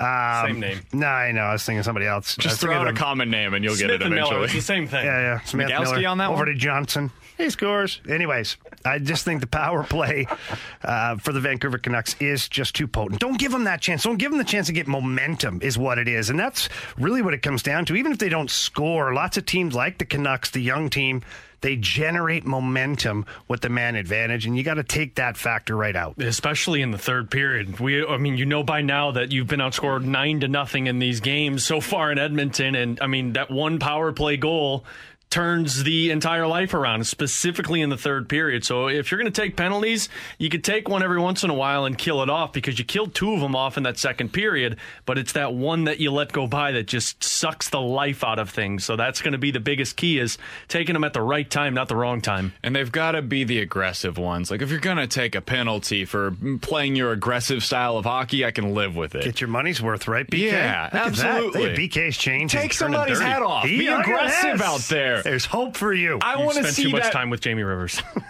Probably. Blues versus Canucks. Game number 2 tonight. Pregame at 4:30. We've got the puck drop at 5:30. Alex Ferrario taking you up until that 5:30 puck drop. It's all right here on your home for the St. Louis Blues, 101 ESPN. Let's dive into the junk drawer coming up next. We're back to the Ribs and BK podcast on 101 ESPN.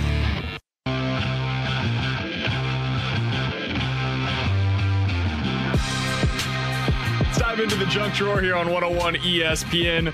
Coming into this segment, Jamie, for 3 months, it's just been the two of us popcorn back and forth, back and forth, back and forth. But during the break, tinfoil Ferrario pops up. Somebody brought up the smelling salts. John Nagowski gets in the big leagues. John's nog. Ferrario's like, hey, this is my chance. This is my shot. So Ferrario has something to bring to the table in the junk drawer today as well. Junk drawer debut for tinfoil. I never wanted to mow your guys' lawn. This is the junk drawer segment. I still don't want you to do jump that. Well, you don't want me to mow your lawn? Don't touch my junk. Okay, I'll stay away from the junk drawer. No, I had, so one came up today, Hector Gomez, who covers international players playing in Major League Baseball. He did a chat with Fernando Tatis. Of course, the former Cardinal. Senior? Yes, senior. The player who hit 2 grand slams in one game. If it was junior, he would have said junior. That's true. I would have said that. He was talking about Fernando Tatis Jr. See? Get this, guys. I'm going to power through this here. Get this. So from Fernando Tatis Sr., BK, Jr. was shown in 19 tryouts with the Cardinals organization. The tools, the skills, everything was there. Many times I asked myself, why didn't they sign him? Finally, the White Sox signed him and then traded him to the Padres. Hold on. Oh, yeah. How many? 9 times. 9 times he was shown. I'm sorry, was it 9 or 19? I think I said 19. 19. Okay, so 19. I want a clarification here. 19 tryouts with the Cardinals. And they were like, yeah, nah, we're good. Yeah, and Tatis said that they showed him the tools, the skills, the speed, everything. And they decided to go the other way. Maybe the guy's a jerk. Who cares? Look at how many home runs he's hit. I don't know. He got traded again right after, so maybe. He's one of the best young players in all of baseball. Like, so why was he traded then? The best young player in baseball. If he didn't make the Cardinals or they didn't sign him and then he got traded, there's a reason. Didn't he get traded for, like, he was traded James Shields? Yeah, he was traded from the White Sox for a pitcher and a prospect with San Diego. The White Sox. Yeah, it's the White Sox. Wasn't great. So let's lay down here, and this is why it's junk to me, guys. Luis Robert, not willing to spend the money, and he is an elite center field in the major leagues, and now one of the best, possibly the best shortstop in your game today. You saw him 19 times, and you didn't decide to sign him. Imagine if the Cardinals wouldn't have been able to afford Austin Dean, though, had you had him. And Millsy. And Ravioli. Sorry, go ahead, BK. I'm sure you had something good to say. What's Wheatsy's going to be doing? He'd be out of work. Wheatsy's got playing time no matter what. Tatis Jr. at shortstop. DeYoung at third base. Robert in center field and Carlson in left. Just to make it with Tyler O'Neill patrolling right. Where's Tommy Edman and all that? No respect. DH. Ask me how many home runs he has this season, Rivs. Who? Tatis Jr. Okay. How many home runs has he had this year? He's got eight. That's how many home runs Cardinals players have. I know. How many what? How many home runs Cardinals players have? Two? I think the most is one. He's on pace for 65. O'Neill had two. Power through here. Tatis Jr. is on pace for 65 home runs this year. That's going to be hard in 60 games. Over a 162-game season. And he's on pace for 40 stolen bases if it were a 162-game season. 60-40. I'm going to tell you, boys, that's pretty rare. Yeah, that's. But, hey, you saw him 19 times, and he didn't show you anything, so. Ugh, that's terrible. It's not great. Terrible. It's not great. My entry into the junk drawer, I couldn't speak there for a second. Take two. It caught Ferrario off that he was in this today. Disrupted everything. My entry into the junk drawer today is a husband who, if I did this, I would immediately be divorced. Immediately. Okay. There was a husband whose bright idea ruined his wife's 9,000-piece puzzle. Oh. So his wife spent months putting together this 9,000-piece puzzle. She finally finishes it. She is ready to take a picture with this puzzle. She's standing next to it, and her husband says, hold on, instead of standing next to the flat puzzle, why don't I pull this up for you? Put it straight up and down, right? Vertically perpendicular to the ground. Well, as you can probably imagine, because, you know, gravity, the puzzle flies off of this table, and suddenly the month's worth of work is just gone in a million different. I would be livid. 9,000 different pieces on the ground. I would be livid. Okay. Kara is a huge fan of puzzles. I am too. She does them all the time. I'm not allowed to touch the puzzles. I'm not allowed to move the puzzles. I'm not even allowed at times to... Sore subject. Keep going. To look at the puzzles. If I did this, I would not only be divorced, but I might have to... You guys might have to be calling to figure out what had happened. I don't allow my wife to do the puzzles with me. I like to do them by myself.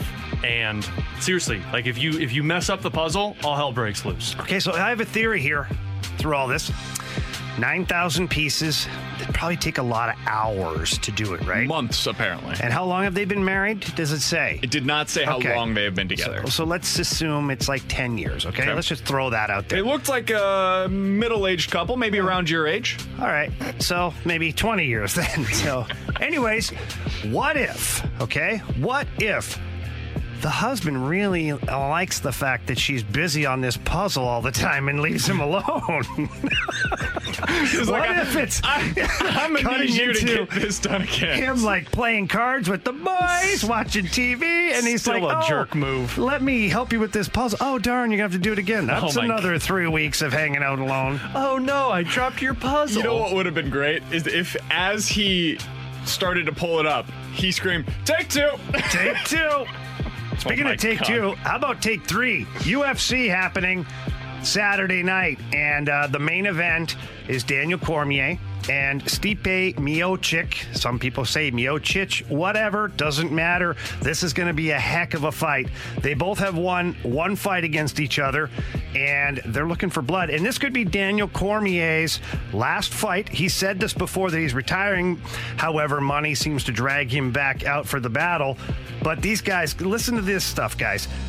Miocic, 6'5", 240 pounds. Jesus. Cormier, 5'11", and he's weighed in today at like 222.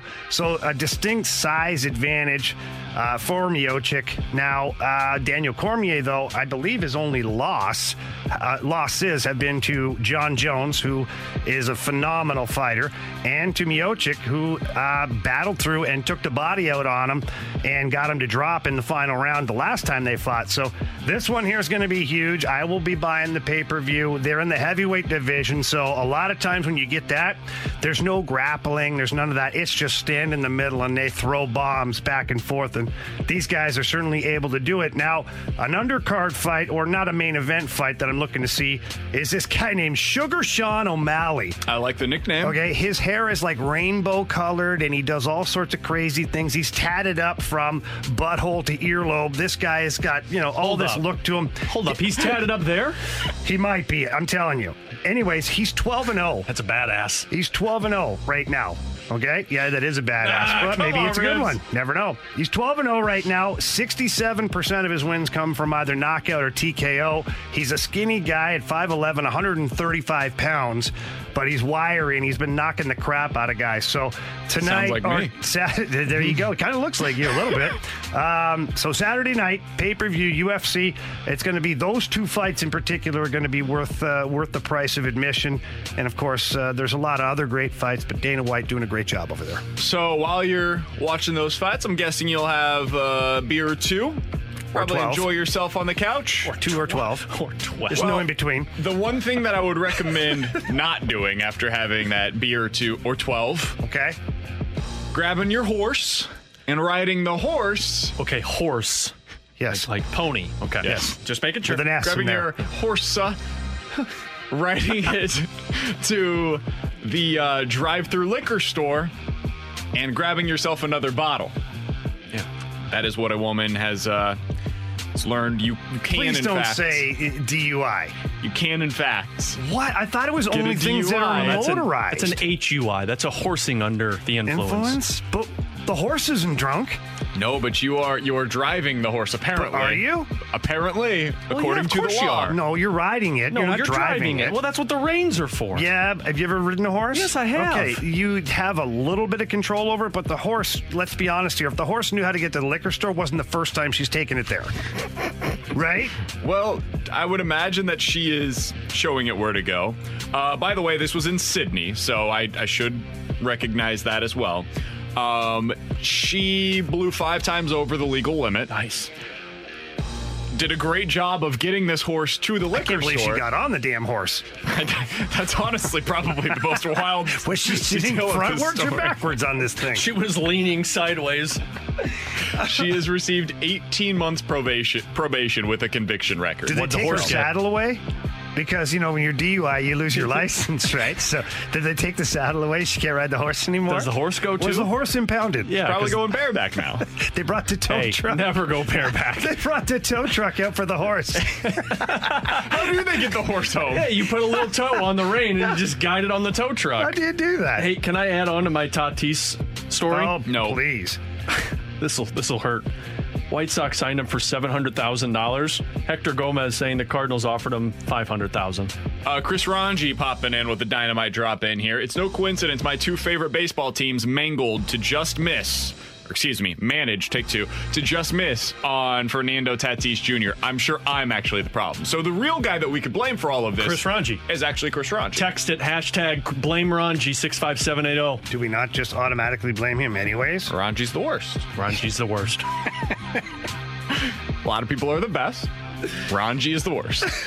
And it's his fault that Fernando Tatis Jr. is not here. And it's his fault that because he lived here, Luis Robert was deciding, where am I going to go? Yep. And he decided to go to Chicago because he knew that would be further away from Ranji. If Ranji was still in Chicago, Robert would be here. We call it the Ranji effect. Imagine all the players we could have had if we didn't have Ranji. You know, Ranji was on the Blue Notes for pregame Wednesday, too. Well, his fault that they lost that game. He just lost that. He did lose that privilege. No Ranji's chance. The worst. Mike Trout was actually expected to sign with the Cardinals. Yep, wanted to. Until he found out about Chris Ranji. Chris Ranji said, nope, I'm out.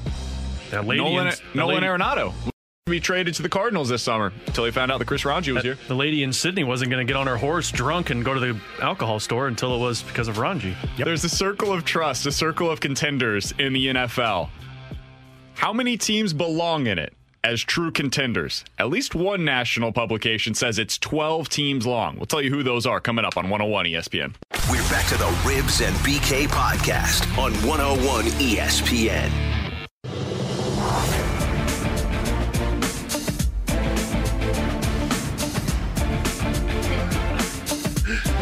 With Jamie Rivers and Alex Ferrario, I'm Brandon Kiley. What a Friday.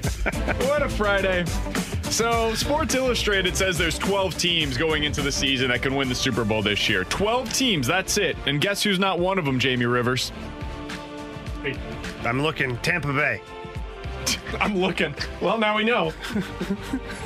They're not the only one that's not on this list. Well, I'm glad you answered the question. But yes, Tampa Bay not included in their 12 teams. Seattle, because that cornerback can't have the girl in his room. No, Seattle is actually on this list. So there's some surprises here, though. I wanted to go through this. Yep. Let's go AFC first, NFC after that. You drive the bus. Because Sports Illustrated saying that there's 12 teams that can win the Super Bowl. I found it interesting who some of these teams were. And frankly, some of them were surprising to me. In the AFC, they have the Chiefs, of course, the Patriots, the Ravens, the Chargers, Steelers, and the Bills. So that's six teams from the AFC: Chiefs, Pats, Ravens, Chargers, Steelers, Bills. Anybody on that list that surprises you? Yeah, the Patriots. Yeah. There's no way. What the hell? And look, I'm a Pats fan, and I take a lot of beatings on the text line from people because I like the Patriots, but I'm pretty honest about it, okay? The Patriots should not be on this list. One, their experiment right now with Cam Newton, who knows how that's going to go, and let alone they've lost, eight players, nine players to have opted out, and some of those players are darn good players. Yeah, I don't see how the Patriots are on this list. To me, honestly, it's a two-horse race in this. It's the Ravens or the Chiefs. I know the Steelers. Keep the Steelers in there. I know. I don't think Big Ben is going to last. I think he's like a 3 or 4 gamer, and he's hurt again. Maybe. But if he doesn't get hurt this season, I do think they have the potential to win the Super Bowl. You think they got enough weapons on offense? Juju, James Conner. They just drafted another receiver this year. I think they do. Man. I think they do. They have Big Ben running. And that defense legitimately has the potential to be a weapon to himself. Take two. That defense has the potential to be the best in the NFL this season as well. And so if they're scoring 24 points a game, they might be giving up 14. So that I think they should stay on this list. The Chargers were stunning to me. Who the heck is going to play quarterback for the Chargers? I forget. Either Tyrod Taylor or their first-round pick this year, Justin Herbert from Oregon. Oh, yeah, that kid. And people think I forgot where the hell he went, actually. He's a ways away from being ready to start in the NFL. He's a little bit of a project, so I wouldn't have them on that list at all. Is it Tyrod Taylor? Yeah. Where was he last year? He was in Indy, wasn't he? He was with Cleveland for a little while. He's been bouncing. My point is, I think he was with the Chargers last year as a backup. Yeah. Okay, but he's been like bing, around the league in the last handful of years, right? Yeah, he's not the answer. I don't know how the Chargers make this list. Here's my thing. If you're going to have the Bills on here as a team that can win the Super Bowl in the AFC, then you got to take the Patriots out. Because if the Bills have the ability, they're not going to lose to the Patriots. What you did there, right? Yeah. A little process of elimination. Yeah, you got to put one or the other on this one. Quite honestly, if the Chiefs are going to win, then none of these teams should be on the list. Good point. So I've got three contenders. If we want to take the Patriots and the Chargers off the list, because I agree, Jamie, and watch your headphones there. If we're going to take the Patriots and the Chargers off of this list, let's try to replace them with two teams, right? Yes. Take two off, put two in. Let's do it. I think there's three contenders to take those two spots. You guys tell me who you would go with out of these. The Colts, the Texans, or the Browns. I think two of those three would be my replacements. Where are my Buccaneers on this one? This is the AFC. We'll get to them. Oh, that's right, yeah. The Colts, the Texans, or the Browns. Out of those three, who would you guys go with? Two of those three? Two of the three. I would do the Texans and the Browns. I would do the Texans and the Colts on that one. I will take the tiebreaker. I'm going with the Colts and the Texans. So now our list of the 6 teams from the AFC. Hold on, we covered all of those, right? So all 3 of us? Yeah. Okay. You picked the Browns, though, which is kind of... Someone's got to take the Browns in the Super Bowl. It actually kind of makes sense that Ferrario took the Browns. I think our list is better than their list from Sports Illustrated. Chiefs, Patriots, Ravens, Steelers, Bills... Browns. Excuse me, I said the Patriots. Chiefs, Ravens, Steelers, Bills, and then we added in the Colts and the Texans in place of the Patriots and the Chargers. Yeah. Well, we in NFC. He wanted the Browns, but... In the NFC, they have the 49ers, the Saints, Seahawks, Eagles, Cowboys, and Packers. So those 6 teams in the NFC. They do not have your beloved Buccaneers. Mm-hmm. Jamie, do you think that the Buccaneers should be ahead of any of those 6 teams, though? In your opinion. Yeah, I do. Well, look, obviously to be determined, right? Because we really don't know how much gas Tom Brady has left in the tank, or Rob Gronkowski for that matter. But if they do have enough left in the tank, I think they're good enough to make the playoffs. And I think that they've done a good job of adding other weapons, or currently having other weapons in the offense to help Tom Brady. The offensive line could use some work, for sure. But I see them. I see the Buccaneers better than the Eagles for sure, and possibly the Cowboys. Better than the Eagles and the Cowboys. I do. I think they're better. I think the Cowboys are going to be pretty good this year. I've got questions on their coaching situation, but McCarthy can't be any worse than Jason Garrett was. I love their offense. Their defense, they just signed another pass rusher yesterday with Everson Griffin, who's coming over from the Vikings. They just signed him as a free agent, and they've added a ton of depth along that defensive line in the offseason. I think the Cowboys have the potential to be really good. The Packers are the team on this list that I love Aaron Rodgers. I love their pass rush. I love their number one corner. I'm not sure about the rest of that roster. Yeah, I just think Aaron Rodgers, though, he's got the pressure on him right now, and I think he's going to have a big year to kind of that FU to everybody who thinks that he's done in Green Bay. And when you got a guy that's been as good as he's been throughout his career, you got a little motivation. Maybe that motivation hasn't really been there. I think that Packers will have a really good season. I think they've got a chance to. I wouldn't necessarily have them in the same ilk as the Saints, Seahawks, Cowboys necessarily going into the season. I just don't see the Cowboys. I don't know why. I mean, everything you're saying is true. I just think that the Cowboys can never quite get out of their own way. If you had to make a list right now of the teams, let's say the teams most likely, the 3 most likely teams from either conference as of today to win the Super Bowl, who would you have on that list? Because for me, I think the AFC is super easy. I think it's the Chiefs, Ravens, or Steelers. I think one of those 3 teams from the AFC will be representing that conference. Obviously, COVID aside, and that is a huge caveat here, but barring some sort of massive changes with the injuries or the health of those teams, those would be my 3 from the AFC. Who would you guys go with in the AFC right now? Yeah, as crazy as it is, I agree with you. Usually I'm like, this is twice in one segment where we actually agree on something. Yeah, Chiefs, Ravens, and if Big Ben stays healthy, the Steelers. I think it's going to be a challenge, but right now we're going to have to assume that he's healthy because he is healthy. So, yes, the Chiefs, Ravens, Steelers for me. I think I would do Chiefs, Ravens, Bills. Josh Allen train. Josh Allen kind of blew it up on himself last year in that playoff game. But I bet on the Bills in that game, and it was one of the most horrific betting experiences I have ever had in my entire life. We were in Vegas, and we were watching it, and we watched ourselves push on that one, and I was so pissed off. I was with Kara. We met in Colombia. We went to dinner that day, and the playoff games were on, so we were just watching the games together, because at that point, I'm in KC. She's still out here in St. Louis. Does she enjoy football? Not so much, but, you know, because I was like, playoffs. When you say we were watching, so basically, you sat where the TV was above her head. We were at a restaurant. So, yeah, you were just peeking over. Yeah, it was great. Right. I was watching the playoff game, and when Josh Allen is just like throwing the ball to his side at all times, just like playing hot potato with it, It was mortifying. Yeah. Absolutely mortifying. Yeah. That defense, though, I don't know. They were pretty strong, but I think they would have a better chance than the Steelers. And the NFC is where I think it is a little bit more difficult to come up with the three true obvious contenders, because I think these teams are all kind of the same caliber. I don't think there's anybody in the NFC going into the season that is at the same level as the Chiefs or the Ravens in the AFC. I think those two are the clear-cut best teams in the NFL right now.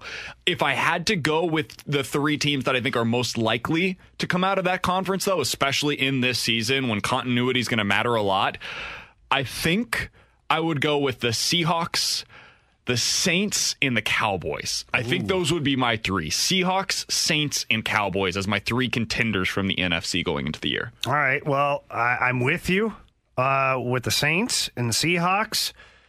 This is where I get a little, I don't know, flippy-floppy all over the place here.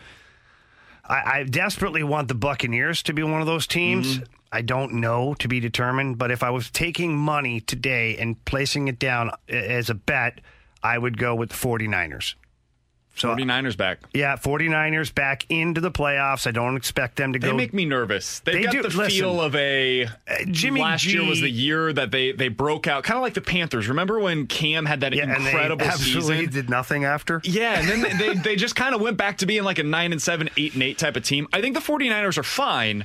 I'm just not sure that they're going to be able to repeat what they did a year ago. I think I don't think they'll repeat what they did a year ago, but I do think they'll get into the playoffs. So if I'm picking the three teams for me that will be the top teams that could challenge for it, 49ers have got the recent taste of getting to the Super Bowl at least.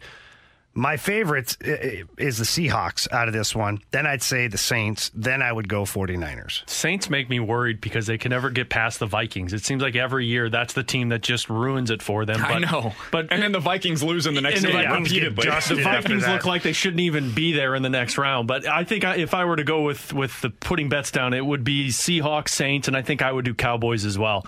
Cowboys seems just so talented, and man. It seems like new blood with Mike McCarthy, who, look, he's not great, but he's got to be better than Garrett, like you said, BK. And I think with Dak Prescott, the situation is like, look, I'm going to go out there and just blow it out of the water before this ends for me. It's 1:15. Your time check brought to you by Clarkson Jewelers, an officially licensed Rolex jeweler. Mark Saxon is super excited to cover baseball again. Mm-hmm. What's he expect from Dylan Carlson this weekend? We'll talk to him about it coming up. Mark Saxon on 101 ESPN. We're back to the Ribs and BK podcast on 101 ESPN. Baseball is back here in St. Louis, baby. Let's go out to the Brown and Crouppen Celebrity Line to celebrate it with Mark Saxon. He's a Cardinals insider for 101 ESPN and The Athletic. You can give him a follow on Twitter at Mark A. Saxon. Saxy, we always appreciate the time, my friend. Are you excited to be able to finally cover baseball on the field again? Yeah, I am. I mean, it's going to look different, guys, because, teams just don't play 10 doubleheaders in 2 months typically. But and so it's going to be a different kind of competition for this team. They're going to be stretched like they never have before. But given what the alternative was, what we've seen the last 3 weeks, I think anybody listening and the three of us on this call will take it, right? Absolutely. Yeah, we'll take anything we can get. I want to get to Dylan Carlson with you here in just a little bit, but let's start with that, with the scheduling, because, Saxy, if I had a bone to pick with Major League Baseball, it would be this. I get that they need to play doubleheaders, but did they really need to give them three doubleheaders in the first 5 days when they return, whenever they still have so many guys that aren't able to play? I think I looked it up earlier, and it's like 5 guys from their original pitching staff, both relievers and starters, are not on the roster right now, not eligible to play whenever they get up to Chicago. Was this the best way, in your opinion, to handle it with that? Well, I think what they ran into, BK, was this, they're trying to reduce travel, so they don't want to add trips. And so now they're going to essentially play all the Cubs games in Chicago. They're going to call some of them home games, right? Does it really matter? I mean, do the Cubs have an advantage at Wrigley Field? I think what they've decided, they're just trying to minimize the amount of moving around together as a team. And is it fair? No, it's a rough way to start, particularly your guys have been not sitting around for the last 3 weeks, but not doing a whole lot baseball related, right? And at times they were sort of forced to sit around. So very tough to play those games, but it's going to be, I think, the first of just a series of real trials that the rest of the season is just going to turn into. And it's first going to be, can they survive the potential of injury risk? Then it's going to be, can they get through that schedule and be competitive? So all up in the air, but again, you know, not ideal in any sense, and the schedule is not ideal. All right, Big Saxy, my boy BK here, who's just so pumped up today walking into the studio. Obviously, you know, he's been petitioning for Dylan Carlson to be up here for a long time now, and his wish has come true. So I guess my question is, how soon do you think we see Dylan Carlson officially in the lineup? Does he get the crack right away, or do they wait a day or two? I would be shocked if he's not starting one of the games tomorrow. And I think you'll see him start pretty much every game. You know, I don't think you bring up this particular player if the idea is he's going to come in off the bench. Now, what'll be interesting to me is to see how they use him, right? Because he's capable of playing all three outfield positions. But with as much as he's going to be dealing with, would it be maybe better to put him in one spot and leave him there and use the older, more experienced outfielders in multiple positions? So, for example, could he be the everyday center fielder? And now Harrison Bader maybe plays a little late-inning defense. He will get the start in one of the three spots. Or do they move Dylan Carlson around and he plays multiple positions? So they're going to be mixing and matching. But with this many games, Jamie, everybody's going to be playing a lot. I think the opposite will be more the challenge, and that'll be getting guys days off eventually.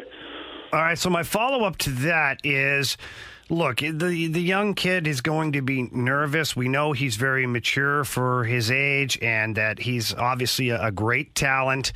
But I look at it is, and I guess my question is, do you think he's got an advantage right now because he's continued to take at-bats? He's continued to be on the field daily, every day down in Springfield, where the Cardinals, let's be honest, they've been sitting around for quite a few days now and not being able to hit the field. But does Dylan Carlson have an advantage coming in? Will it be maybe easier for him to jump into that batter's box and feel really comfortable?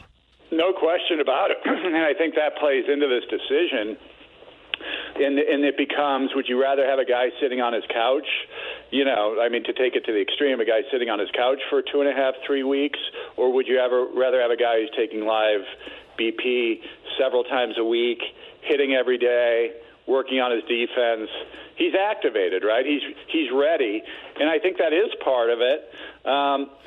You know, and basically they're kind of emptying out the satellite camp. I know, you know, Justin Williams remains down there. I think we'll see him at some point if kind of this whole pattern of turnover. So, you know, I do think that was part of it, though, Jamie. And he's ready to play baseball. He's had less of an interruption. They've been kind of working out steadily in Springfield. So, yeah, and that's the case with all these guys, and I think they'll use them a lot. We're talking with Mark Saxon. He's a Cardinals insider for 101 ESPN and The Athletic. So, Saxy, when we talk about Dylan Carlson, I guess the next question would be, what can Cardinals fans expect from him? When you talk to people within the organization about what kind of a player he could be, we had somebody last week or 2 weeks ago tell us that the comparison that he would make for him is Andre Ethier. What kind of a player do the Cardinals view Dylan Carlson as moving forward? Yeah, I saw that comp, actually. I like that one. Andre Ethier was a hell of a player when he was young. You know, the difference was that Andre Ethier never really hit left-handers, and so he kind of became a platoon guy later in his career. And Dylan Carlson doesn't have that problem because he's a switch hitter. And what you see in baseball, it's typically pretty rare to see power hitters who are switch hitters and have power from both sides, and that's what he has, and that's an incredibly exciting skill set. I think in the short term, you know, they just needed power. You know, they lost their cleanup hitter in Paul DeYoung, 30-home run guy, and they didn't really have anyone else at the satellite camp who could potentially provide that. Dylan Carlson slugged almost 550 last year in the minor leagues, AA and AAA. I mean, that's pretty, elite. So this is a guy who's going to hit a lot of doubles. He's going to hit some home runs. He is going to play adequate defense, I think, wherever they put him. And, it's just no question, as strapped as they are, he's one of the best talents in the organization, and I think it makes perfect sense to see what he can do. Saxy, I'll tell you what. One of the best stories coming out of this is a guy named John Nagowski, all right? I don't know much about the guy, but I'm always pulling for the underdog. He's, 27, never played a Major League Baseball game. He's called up by the Cardinals. For me and some of our listeners, I'm wondering what you know about this young man and what can we expect from him. His numbers look good in the minors, Saxy. Yeah, so here's what I could tell you about him. His profile from a scouting perspective is very, very unusual for the game today because he is a first baseman with very little power, but tremendous bat-to-ball skills. He almost never strikes out. I think there were seasons where he had fewer strikeouts than walks. Last year. Yes, okay. So you're going to see a very unusual approach for a first baseman, maybe more in the line of like a Mark Grace type guy, not the typical big, brawny, 40-plus home run guy at first base, but more a really good defender. I know he comes with that. But just an unusual skill set for a first baseman. He just hits a little bit differently. Which I think could be interesting. I think that's an interesting bat off the bench for those situations where all you need is a base hit. You don't necessarily need a home run to get back in the game. So he's another guy who makes perfect sense to me to have on this roster. Again, you're down 10 guys, right, from your original roster.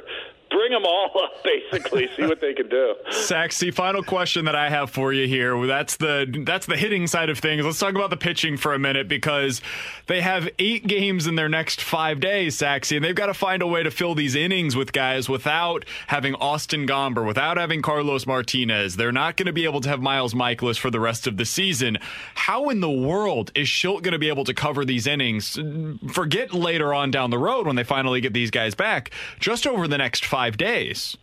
It's going to be brutal. I mean, you're going to see a bullpen game. I think the second game on Saturday will be a bullpen game, so that'll empty out the bullpen. Now, they do have some guys down there who can give them, multiple innings. You'll be seeing a lot of that. You'll be seeing relievers going 3 and 4.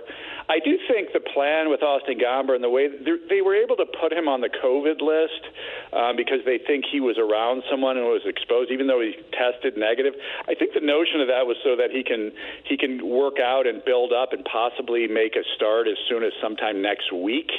And so you will see him making starts, I think, assuming he stays healthy, and that's kind of the caveat with everybody right now. But if you can think of a guy who has made a start for the Cardinals in the last, 3 or 4 years who's still in the organization, you're going to see him again because they need everybody.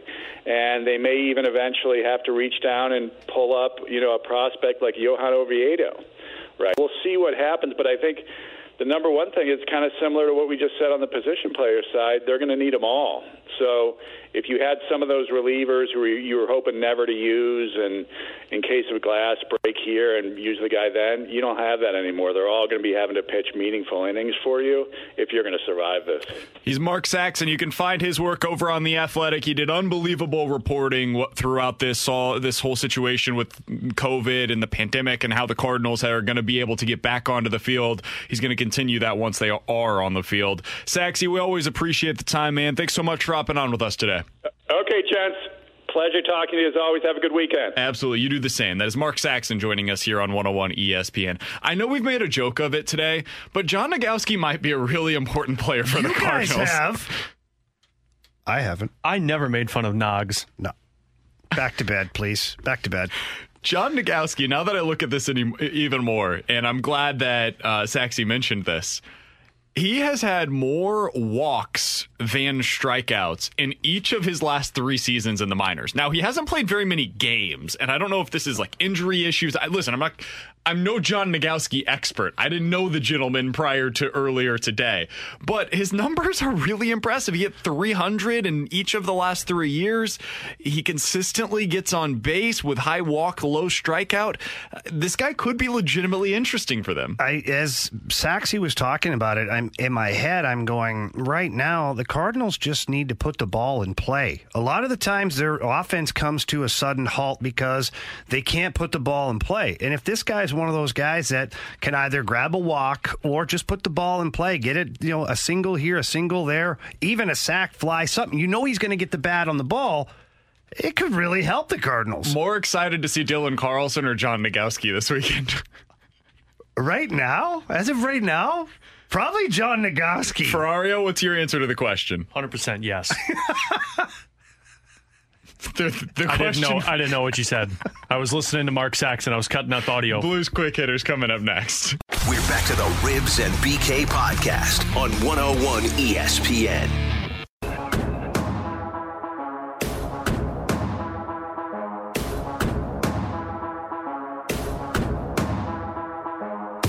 Actual conversation moments ago. Ferrario admitted going into break he had at least three seltzers. While on a riding lawnmower. At least three. Dangerous. I think he didn't fess up to this part. I think there was maybe a margarita. I'm thinking more Long Island, though. He's got three red Solo cups back there. That's a clear indication that something's going wrong. Hey, when you're ready, you're ready. He's liking that bush. Now, I can't get to it fast enough. That's what she said. Jamie said moments before we came back, I tried a seltzer the other day. Yeah. Now you stopped there. What'd you think? And what kind? Oh, by the way, we'll get to Blues Quick Hitters here momentarily. Yeah. What kind of seltzer? It was a black cherry. That's a good one. Okay. The Truly? I can't remember. Or was it Bud Light? Truly or a Bud Light? I don't know. It was whatever my daughter and her friends were drinking, and I'm like, you know what? I owe the guys a shot at one of these seltzers. It lasted one sip. Oh, you were out? I'm out, guys. Really? You tried a blueberry one or whatever it was. Listen, you could have gold flavored and I'm out, okay? I am just, it kind of tasted like a sugar-free, like it had an aspartame-y kind of taste to it. I was like, I'm out. Well, I'm out. I mean, an aspartame. Yeah, whatever it was. I'm out. I'm sorry, you ever had seltzer water? Yeah. It's a flavored seltzer water? Yeah, I'm not a fan. It's kind of part of it. And I'm not trying to dog on. You are one pathetic loser. I'm not going to dog on all these seltzers. I tried a sip of that one, and then there was another one, too. Have you tried the lime one yet? No. The lime one's pretty good. The Bud Light lime, lemon, and orange are really good. So, but here's where my head went with it, is I wanted to put it in a glass and, like, add alcohol to it. So, like... People do that. Put the seltzer, like, in, and then, like, pour another shot and a half of, like, vodka in it. A little bit of vodka in there? Because you're a baller, Ribs. Oh, I just felt like I was like, eh. That's a great idea for a float trip. That's the way you make it to the end of the float. By making sure just... Or end up dehydrated. Red Solo Cup. I'll pour in half of the seltzer. Give the other half to whoever. Say, hey, I'm finished with this. Pour it over at the convenience store and enjoy yourself on the river. It's the go-to. Good advice. Solid. It's my go-to. All right. 65780 is the Air Comfort Service text line. Let's get into some Blues Quick Hitters. Jamie, yes. We did this last game. You were correct on, I'm pretty sure, everything you predicted for the Blues. Every single thing. The blue that is going to get off to the hot start and will put them on the board is who tonight? Tonight, Tarasenko. Vladdy's getting the first goal. He's tired of hearing about how he's not producing. He's tired of hearing that he turned over the puck the other night. He's tired of hearing that he hasn't played in months. And usually when Vladdy's pissed off like that, something good happens. Brayden Schenn sounded like a man on a mission after that loss on Wednesday. Schwartzy was on fire. Schenn was hitting everybody. I'm picking Schenn to get that first one tonight. You know who I like to get the first goal for the Blues tonight? Vince Dunn. Ooh. Vince Dunn was Are you sure you're not into seltzer? Did you steal my red Solo cup over here? Listen, I'm a Vince Dunn fan, so I will listen to you. Vince Dunn was flying around the ice early in the game. Yeah, a little bit too much. He had guys flying around him, too. 100%. Handing out tickets. Horvat made him... I'm not saying he was perfect defensively. I'm not asking... who's going to have the first great defensive play? I probably wouldn't pick Vince Dunn for that one. I'm asking who's going to score the first goal. I'm going to go with Vince Dunn. I think Vince Dunn puts the Blues on the board tonight. First massive hit of the game, Jamie Rivers goes first to who? First massive hit. Well, depends on who's in the lineup, right? We don't know if Sammy Blais is going to go. If Sammy Blais in, that's a no-brainer. He's getting the first big hit, okay? Now, if he's not in, I'm going again right back to Brayden Schenn. That guy was launching himself into guys the other day, and, like, he's out for blood. He really is. And I think that that's just going to your point, Alex, about how he was a little bit irritated after the win or the loss the other night, game one. I think that carries over. I'm picking Schenn, too. I mean, that guy was throwing his body into everyone that he could, and I'll say it again. He sounded like he was a man on a mission. I'm going to play some of his sound bites on the pregame show tonight. Dude sounds like he's dialed in already. Don't count out Perron on this one. That's a good one. After what took place in game one, he could be potentially interesting for something like this going into this game. If it's Quinn Hughes, he'll hit him. If he plays, and we don't know if he plays. If he doesn't, then I'll go with Perron. If he plays, though, I'm going to go Brower on this one. Ooh. Brower was throwing his body around a little bit in game number one. I'll go with Brower as the first big hit for the Blues tonight. All right. Over-under, Jamie. Uh-oh. Over-under. I'm not going to say the half for him, but I'm going to say the half for you. Half. No, give it to me straight. Are we sure, Ribs? I don't know. Over under 3.5, 3. 3.5 penalties for the Blues tonight. What is a half penalty? Only a minute. Over under three penalties for the Blues tonight for you, Jamie. For Ariel, it's 3.5 to you. For you, Jamie, it's 3. Come on, Ribs. Well, seriously, think about that, right? Technically, that would be a minute penalty. Yeah, a minute. Yeah, meaning they took a penalty in the middle of a power play and killed off. Yeah, and a minute then you only get to use half your stick. Yeah, I don't know. Okay, anyways, 3.5 is the over under for power plays or penalty kills. Penalties by the Blues. How many penalties the Blues would take? By the Blues? PK. Are we sure? If it's truly 3.5, I'm going under. I think 3 or fewer. I think you'll see 3 penalties max by the Blues today. I'm going to take the under as well because I also think Berube and Schenn were having long conversations with those officials about some of these ticky-tacky calls. I think the refs are going to let this play out unless it's in a blatant, obvious penalty. So I'm going to take the under. I agree with you guys. I think that's going to be the number one thing that the Blues try to improve tonight. Like if they look at anything from their game in game number one and say that has to be better in game number two. Has to be. It's the penalties. So I think they're going to be cognizant of it going into the game tonight. I expect them to improve in that area. Moment of truth. Jordan Kyrou, is he in the lineup tonight? Oh, boy, oh, boy, oh, boy, oh, boy. I think he is. I think he gets the tap on the shoulder. I think Craig Berube wants some speed in the lineup. Now, of course, that is assuming that Sammy Blais and Alexander Steen cannot go. Because if they can go, then he doesn't have a chance. Let's be honest, okay? But if not, then yes, I think Kyrou gets the tap, and I think that you see him in and out of the third and fourth line trying to see where he can find his footing best. I'm going to say yes because I think you'll see one of Steen or Blais in the lineup, but not the other. I don't know who. But he's going to give Kyrou another shot after his struggle in this one round robin game. So I'm going to say yes. I tend to agree. Last one. Blues quick hitters here on 101 ESPN. What's your prediction, your score for this game tonight? Score tonight, I predict 4-2 Blues. It'll be 3-2, and they will seal the deal with an empty netter. 4-2. 3-1, seal the deal with an empty netter. Binnington is going to be a monster tonight. 3-1 Blues. I've got 4-3 Blues. I think it's going to be tight throughout. I think the Blues put it away in the end. 4-3, Blues get the victory. They head into game number 3 feeling much better about where they're at. This is a must-win in my opinion. opinion. It's a must. If ever there was a must-win game two, I think this is it. Blues got to get back on the right track. They have not won a game since going up to Edmonton. They've got to get that tonight. Going down 0-2 teams in the NHL in a best-of-7 series win 13% of the time. Blues got to get this win tonight. For Jamie Rivers and Alex Ferrario, I'm Brandon Kiley. We'll cross things over with the Fast Lane coming up next. We're back to the Ribs and BK podcast on 101 ESPN. With Jamie Rivers and Alex Ferrario, I'm Brandon Kiley. We'll cross things over with the Fast Lane now. Chris Ranji in studio. Ranj, everything bad that has happened for the Cardinals is your fault. I just want you to know that. Seriously, we just went through a laundry list. That was your fault. Coronavirus, yes, but it took like...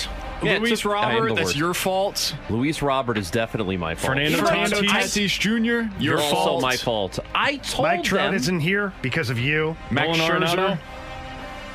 Yes. Dexter Fowler was good. I brought until Paul, you got I here. Got Paul Goldschmidt here. Yeah, how about what you did to him? He's not the same. He is not the same, but he's still good. You put Paul DeYoung on the injured list? Yeah. Now we lost our four-hole hitter? I brought him here. He's a Redbird.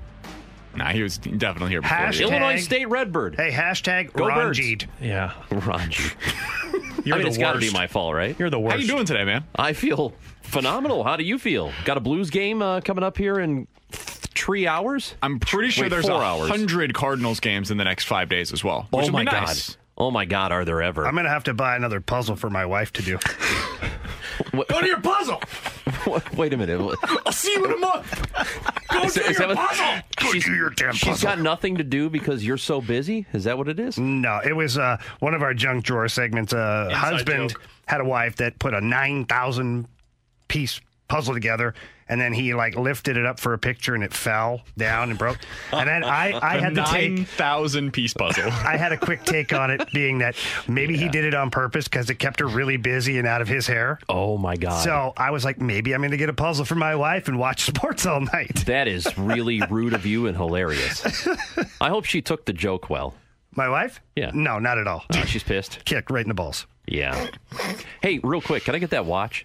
By the way, Jay, I'm into watches a little bit, and Jamie Rivers has a nice one somewhere in a safe, and he doesn't wear it, and he refuses to give it to me, which I think is nonsense. Can you blame him? Everything that you touch goes to crap. Well, but it wouldn't matter. It'd be out of his possession. Right away, it's going to break if I put it on. Just Ron give it to me. You don't use it. No, what good is it fit. In a safe? You know what? I would give it to you, but it's almost more fun to just not give it to you. And be bugged about it. Ron, quick question for you. I hope it's a Blues question. How old are you? Oh, I'm in my 40s. You're in your 40s? Yeah. Don't ever get married. I don't think that's going to be a risk. You know what? Everybody's always like, what's wrong with you? You're not married. Are you happy? Really? I love... Don't do it. I was unaware of how expensive weddings are. I'm going to tell you right now. If we're betting, I'm betting he's not. Don't you think I mean, I might. I don't know. But here's the thing, fellas. There has not been one dude in my entire life, and when I say 100%, I mean 100% of dudes. When we talk about marriage, 100% of them have never said to me, "Dude, it's great. You should do it." I just said it earlier. I think it's great. I just said it earlier. No. You're saying it when your wives can hear you. No, I should not listen. My wife is doing a puzzle right now. Yeah. Okay, and when the microphones are off, and it's amazing. When the microphones go off, you're like, "Don't do it." I've never had one problem. I've never had one problem. Every day I wake up and there's rainbows and unicorns running through my living room. See, I can see right through that. And a spider that bit him on the face. A spider that bit me on the face. Ooh, better hope that's not brown recluse. Yeah, now I got my spidey senses tingling. That's what he's going with. That's the story. That is not a ringing endorsement of marriage. I can't wait to marry my fiance. Cannot wait. I can't wait to be married to my fiance. If we could skip this whole wedding, paying for the wedding thing, I'd be down. Yeah, I'm ecstatic. I'm married. I've been married for almost 5 years. Okay. So take that 100%. Okay, Ranj. Okay. Yeah.